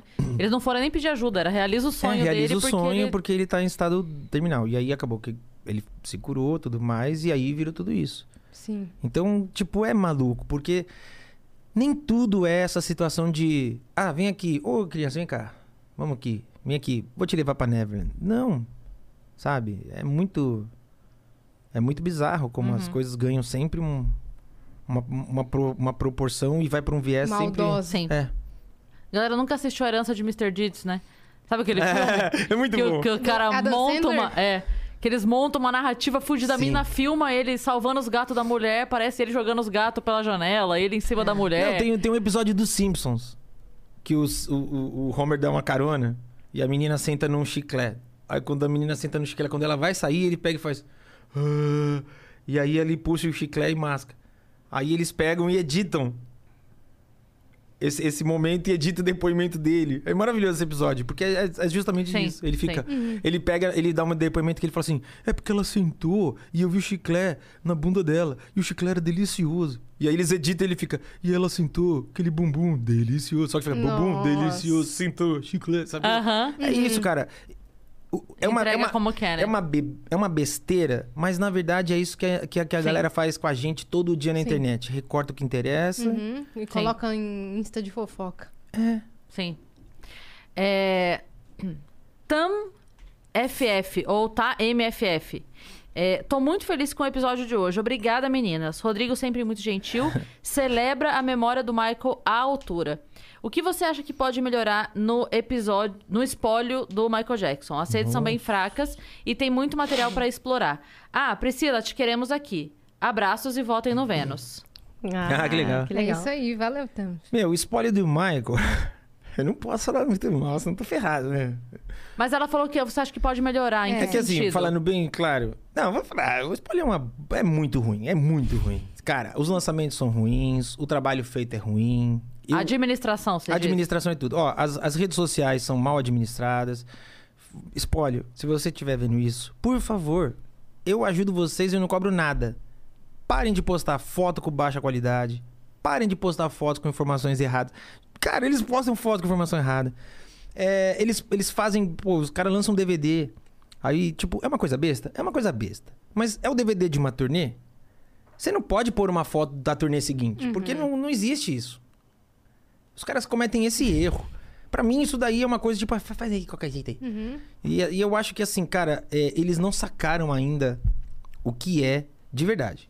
É, o spoiler do Michael é administrado por um cara hiper respeitado. É o cara que administrou o spoiler do Elvis quando o Elvis. Durante um período, porque o Elvis se foi, o Elvis também estava passando por um momento conturbado é, financeiramente. Esse cara fez o spoiler do Elvis subir. Esse cara, ele já foi advogado do Michael desde os anos 80, é foi conselheiro do Michael por muito tempo. Mas eu acho que a galera ali não sacou ainda o que são as redes sociais e o que, o que as redes sociais poderiam fazer pelo Michael. Porque os fãs do Michael se organizam Sim. sem espólio nenhum e falam: vamos fazer Billie Jean ultrapassar um bilhão. E aí essa campanha ganha o mundo e acontece. E aí você pega o conteúdo que tá no canal do Michael, e aí você pega fãs que- ao redor do mundo que pegam esses conteúdos, remasterizam, tratam a imagem, e aí você tem canais secundários com a qualidade melhor do que a qualidade do Michael. Tá errado. Eles não Os entenderam fãs estão ainda. fazendo um trabalho melhor que eles. Sim. Eles não entenderam ainda o, o potencial disso daí. Uhum. Ó, vou contar um negócio. Conta. Tem cinco shows. Não tem problema, né? Isso. Não, Rodrigo. É, porque eu não ganhei um real. Então não. É. Tem cinco shows hoje na internet que não existiam na internet. E estão na internet por minha causa e um amigo meu. Porque vocês foram atrás de publicar. Não, eram shows que estavam, tipo, o cara que tinha a jaqueta, o Michael deu uma fita pra ele e essa fita tava guardada. Aí você fala, cara, peraí, mas esse show não existe em lugar nenhum. Ah, mas é que ele me deu de presente. É só o show que o Michael fez uma semana antes do Brasil, na Argentina. Do início ao fim. Aí depois que eu conheci o coreógrafo, o coreógrafo falou, olha, eu tenho umas fitas lá no meu sótão lá. Algumas coisas é bem curiosas. Aí você fala, curiosas como? É só Dangerous, tipo um show de uma turnê em Oslo, em Bremen, History, sabe? Coisas que você fala. Não tem lugar nenhum. Aí você pega e fala, meu, óbvio que a gente não tem condições de tratar um negócio desse. Esse material é todo. Existe uma preocupação, então esse material é todo mono. Ele nunca era gravado estéreo para proteger. Alguns dele têm uma marca d'água. Mas, cara, o acervo dos caras é absurdo. Os caras lançaram um DVD em 2012. 2012, eles lançaram um DVD que era um, um hip de VHS. Pô, o fã. o- eu penso, o Michael não lançaria um negócio desse. O Michael? Nem a pau. Então, tipo, pô. É uma questão de critério. O, mercado, o mercado tem um padrão, né? Em 2012 você vai fazer um hip de, de VHS com, com um áudio que você fala, cara, não tá bom isso daí. Tanto é que a galera às vezes vai no nosso canal, vai lá no meu canal e fala: Caraca, a única forma de eu, de eu assistir um conteúdo do Michael em 4K é aqui. Porque os, os caras postam VHS hip no canal do cara. É ridículo. Então não acho um bom trabalho. Se eu pudesse falar, eu falaria: tem que refazer tudo. Troca equipe, Me troca contrata. tudo. não, eu já falei, eu faço de graça.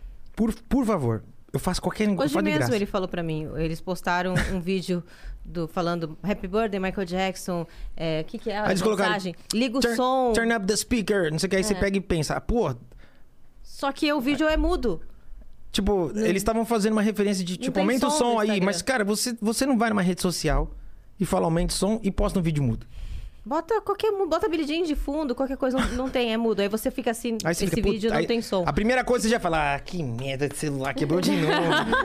não é... Fecha o Instagram e abre de Taca o novo. celular na parede, cara, desinstala o é. aplicativo. Não, foto. Quando É, posta foto... Acho que é. Sabe quando você vai lá dar um Google? Aí, pô, a impressão que dá é que vai lá, tem a opção ha- é, HD, aí... Uhum. a- Salvar a, foto A HD. impressão que dá é que vai na opção assim... Existe podreira? Porque põe uma... Você fala, não...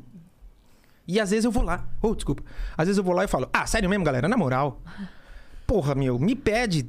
Eu dou o link aqui, eu tenho no Google. Essa foto tá no Google com uma qualidade muito melhor. Nossa. Aí os fãs do Michael do mundo inteiro, tá certo, é. que, pô, é- eu acho que é muito complicado lidar com a, com a obra de outra pessoa. Eu acho que eu tenho um cuidado muito grande porque eu sou fã e eu entendo que eu não posso desrespeitar. Só o Michael sabe o preço que ele pagou por aquilo. Então eu não posso desrespeitar. E, pô, essa galera ganha dinheiro demais em cima do Michael.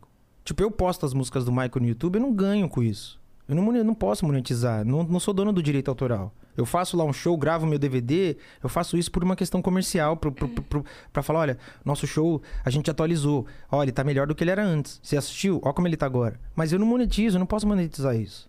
Tem ocasiões até que o YouTube não, não entende que é uma versão cover. Eles falam, é o, é o fonograma. Fala, não é. E a gente fala com o robô, né? O robô fala, é. E você fala, não é, é uma versão cover. Então eu não ganho dinheiro com isso. Mas os caras ganham e ganham muito, né? Michael é o artista falecido Sim. que mais movimenta dinheiro desde que morreu. E, e poderiam ganhar mais. Muito mais, né? muito mais. As redes sociais do Michael tinham que ter muito mais gente seguindo, muito mais movimentação, sabe? O Michael é um cara que historicamente ele tem um- uma coisa, existem várias datas importantes, sabe? A gente tá falando de um cara que ele teve uma representatividade em, em diversos mercados diferentes por motivos diferentes, sabe? A indústria pop que a gente conhece hoje vai tem gente que vai falar, ah, não é bem assim. Existia antes Beatles e Elvis, e óbvio que existia, eles tinham, é, eles abriram mercado, mas cara, um cara que vendia chiclete, chocolate, toca-fita, boneco, roupa, tênis, videogame, você desdobrar um produto musical em tantas coisas, não, não teve como Michael. E a gente tá falando de anos 80. Não existia você jogar no Instagram e falar, ei, psh, compra aí. Aham. A pessoa tinha que sair de casa, ir na loja, comprar. É muito. Então, cara, é muito rico. Sabe? Eu, tenho, eu, eu, eu não movimentava meu canal. Comecei a movimentar por causa da pandemia. E comecei a movimentar e comecei a fazer pesquisa de muita coisa pra poder falar pra galera. E aí, é incrível. Quanto mais eu pesquiso, mais eu falo, não é possível, cara. Olha só isso daqui. Sabe? Do cara chegar e fazer a diferença num, num mercado tipo de luz, de iluminação de palco. Do cara chegar pra empresa e falar, eu queria isso. E a empresa falar, isso não existe. Pô, mas vamos fazer. E aí isso ser tipo o ponto-chave pra ser criado um negócio que todo mundo usa hoje. Com videogames ouviram, eu ouvi isso. Sabe? Do Michael falar, cara, tá ruim esse som. Puxa, meu, meu jogo com esse som. Uhum. Puxa, Michael, mas é que a gente usa isso daqui. Não. Sabe? Então, é muito rico pra você ter um espólio que não valoriza essa, essa parada histórica do cara. Tinha que ser usado, eu acho. Sim. Total. A gente tem uma sequência de vídeos aí. Vídeo? É. Vídeos do Will. É que a, a galera pode participar por vídeo também. que legal. E aí o Will manda vídeo. Acho que é na sequência, Vitão? Sei que a gente ouve todos primeiro? Meu Deus, em pleno domingo eu ver o Vênus aqui. Meu Deus, até tive que vir pro carro aqui porque bolsonarista grava no carro. Rodrigo, deixa eu te fazer uma pergunta, cara. Sou muito fã do Michael. deixa eu te fazer uma pergunta. O que, que você acha daquele cara que já faleceu também, o Dirceu Jackson? Você acha que ele Ah. realmente era amigo do Michael ou era um louco que tava Já... A gente toca todos da sequência, Vitão? Ou vai respondendo por um? É, o Dirceu, o Dirceu é um cara que ele ganhou muito. Ele ficou muito conhecido porque ele foi produtor de um programa muito famoso de clipe que tinha nos anos 90, que era o Clip Trip. E ele falava que ele era amigo do Michael e tal. E falava que trocava mensagens com o Michael. Aí depois, quando o Michael morreu, ele falou que tinha provas que o Michael tava vivo. Oh, meu Deus. E aí eu, eu encontrei com o Dirceu algumas vezes, mas eu não sei dizer o quanto, o quanto era uma viagem, o quanto era uma piração, ou o quanto ele realmente acreditava, ou o quanto ele usava isso também, porque, meu, ele era o cara que ia lá no João Kleber e ficava a tarde inteira lá, os programas. Sim.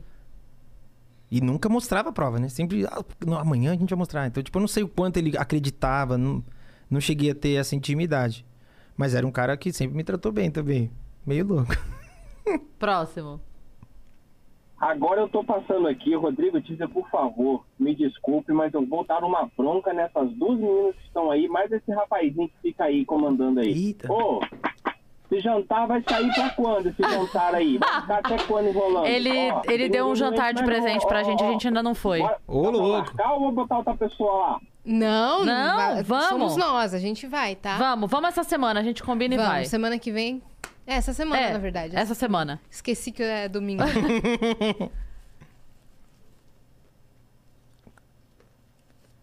Vamos ver.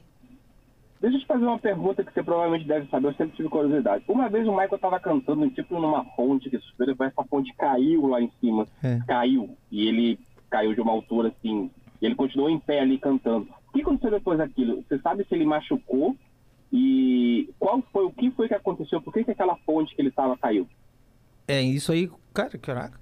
Isso aconteceu em 99. Não, o Will, ele vai atrás. É, o Michael fez dois shows. É, os dois shows foram pra arrecadar fundos. Na época tinha tido a guerra do, do Kosovo, guerra de Kosovo. O Michael fez esses dois shows. Aconteceu, um aconteceu na Coreia. No dia, dois dias depois aconteceu o mesmo show em Munique, na Alemanha. Na Coreia, tudo perfeito. Em Munique, é, era, uma, é, era uma estrutura. Tem uma canção chamada Dirt Song que no, no show entrava um tanque. E aí o Michael sempre usou essa música pra pra fazer uma interpretação é, dessa questão do, do, do quanto a gente é, maltrata o planeta, as questões de guerra e tudo mais. Então tem um momento que duas estruturas laterais desciam, vinham uma de cima e, e formavam uma ponte. Uhum. E aí, por essa ponte, é, figurantes fingiam que eram como uma pessoas refugiadas de guerra fugindo. Quando o Michael subia na ponte e chegava no meio, tinha uma baita explosão, essas partes laterais saíam e isso ia lá pro topo do palco, num palco do estádio. E na Alemanha isso subiu, não travou e desceu. E aí, pouco antes do Michael cair, bater, ele teve a sacada de pular para diminuir o impacto. Mas isso não foi suficiente, ele machucou a, a, a, a coluna. Ele já estava limpo de, de, de analgésico, de remédio. Ele tinha, ele tinha saído de uma clínica em 94. Ele estava limpo há 5 anos. Foi quando ele voltou a tomar remédio, a medicação. O que acontece logo em seguida, e assim, o Lavelle estava nesse dia, né? Porque ele era o coreógrafo. Ele falou que no vídeo, tem na internet, no vídeo dá pra ver que uma galera já pula. E o Michael sobe escalando. E aí a música é uma música mais emotiva. O Michael, ele já meio que já. Você vê que os movimentos já estão contidos. Tinha mais uma música ainda. O Michael falou: Eu não vou parar. Eu tenho que entregar o show até o fim. Então ele faz, não troca de roupa. Porque falou que ele já não aguentava a dor. Meu Deus. E aí, o que o, o- o- um dos funcionários do Michael fala no livro dele é que acabando o show, o Michael já, já pegaram ele no colo, correram. E naquela noite, os primeiros hospitais não aceitaram receber o Michael. Porque eles disseram que eles não tinham estrutura para receber alguém daquele tamanho. Se eles recebessem o Michael, eles iam receber milhares de fãs e eles não iam ter estrutura para aquilo. Então, o primeiro hospital só recebeu, deu um remédio para dor e falou: procura. E eles ficaram até poder encontrar um hospital que recebesse. E aí, o que consta, o que todo mundo diz é que ele teve uma lesão e, em função disso, voltou a tomar a medicação que. Desde que ele se queimou, ele sempre teve uma questão que ele Acidentes. se limpava, se limpava e voltava um acidente. Aí tinha uma. Infelizmente, foi isso foi o que desencadeou de novo uma dependência pra ele. Caramba. Próximo vídeo. Sem som. Aumente o som. É.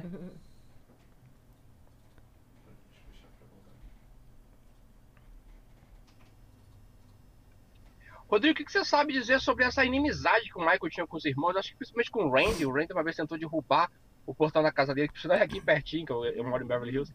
Mas o que, que você sabe? E também che... na época saiu uma história que o, que o Michael tentou pedir pra matar o irmão dele, o Randy, né? O que, por que, que os dois eram tão assim?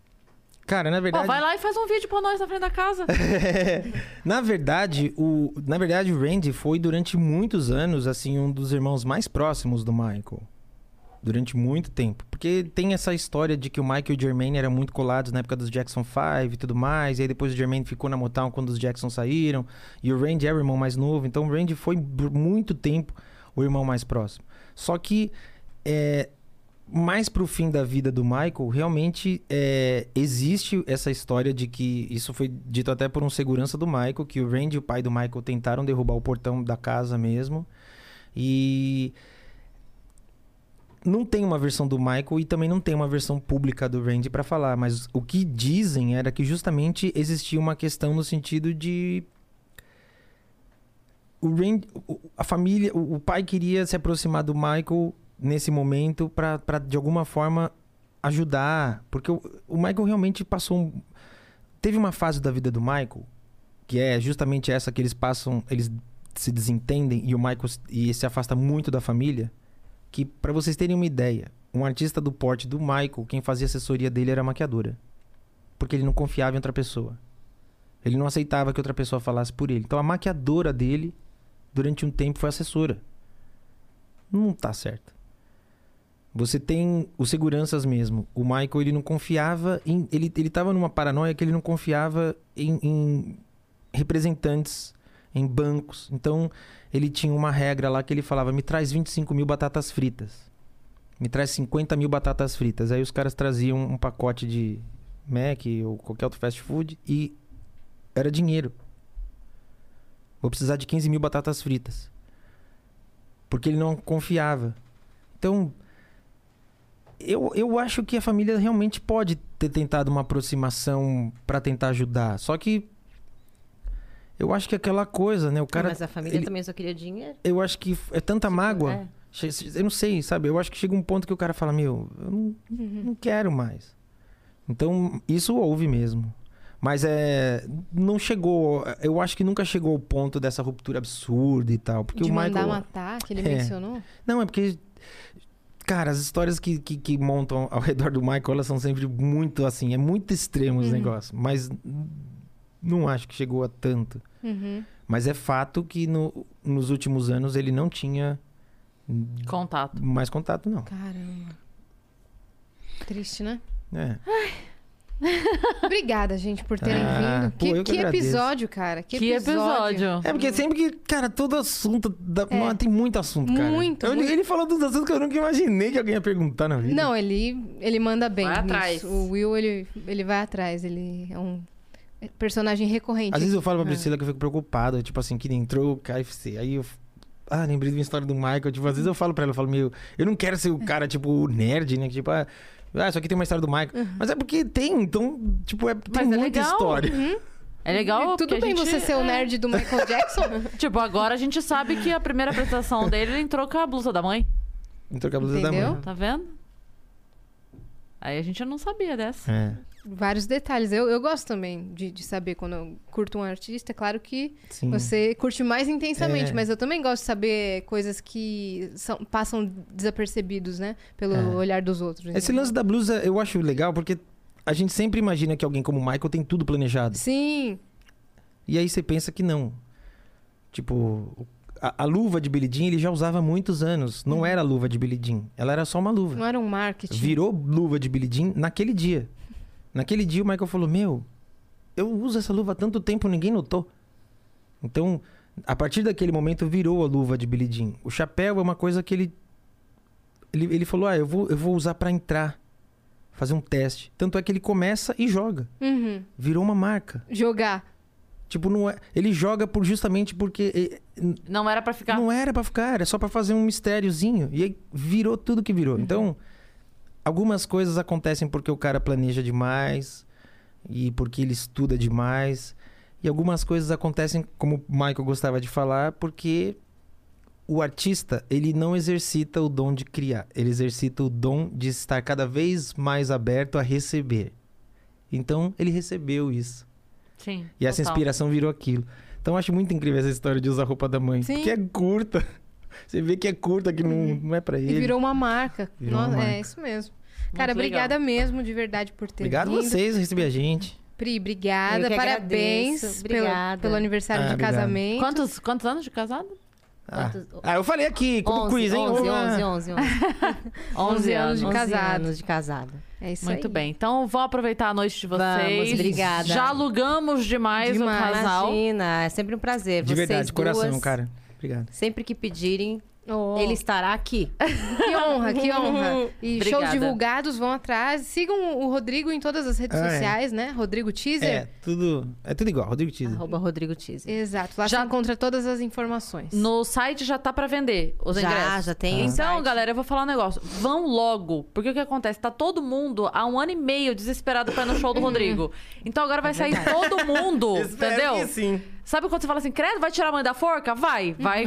corre lá e compra logo, porque vai lotar. Isso, e tem a gente Ah, tá espero que preparando umas surpresas pra essa retomada. Ô, e- É. gostamos assim, É, gostamos Tem que assim. ter, né? Tem Sim, que ter umas sim. coisinhas. E você que ficou até aqui, se inscreva aí no canal do Vênus, que a gente tá rumo a 400 mil inscritos. Vote na gente no MTV Miau 2021. Nos sigam em todas as redes sociais, arroba o Vênus Podcast, não é isso? É isso. E segue a gente também nos nossos Instagrams Pessoais. individuais, porque a gente é legal às vezes. É, às vezes. Não é sempre assim também, mas na maioria do tempo, eu É, acho. de domingo a domingo, você escolhe um dia ali e a gente tá legal um dia. Acompanha todo dia, um dia a gente vai Um estar dia legal. da sorte.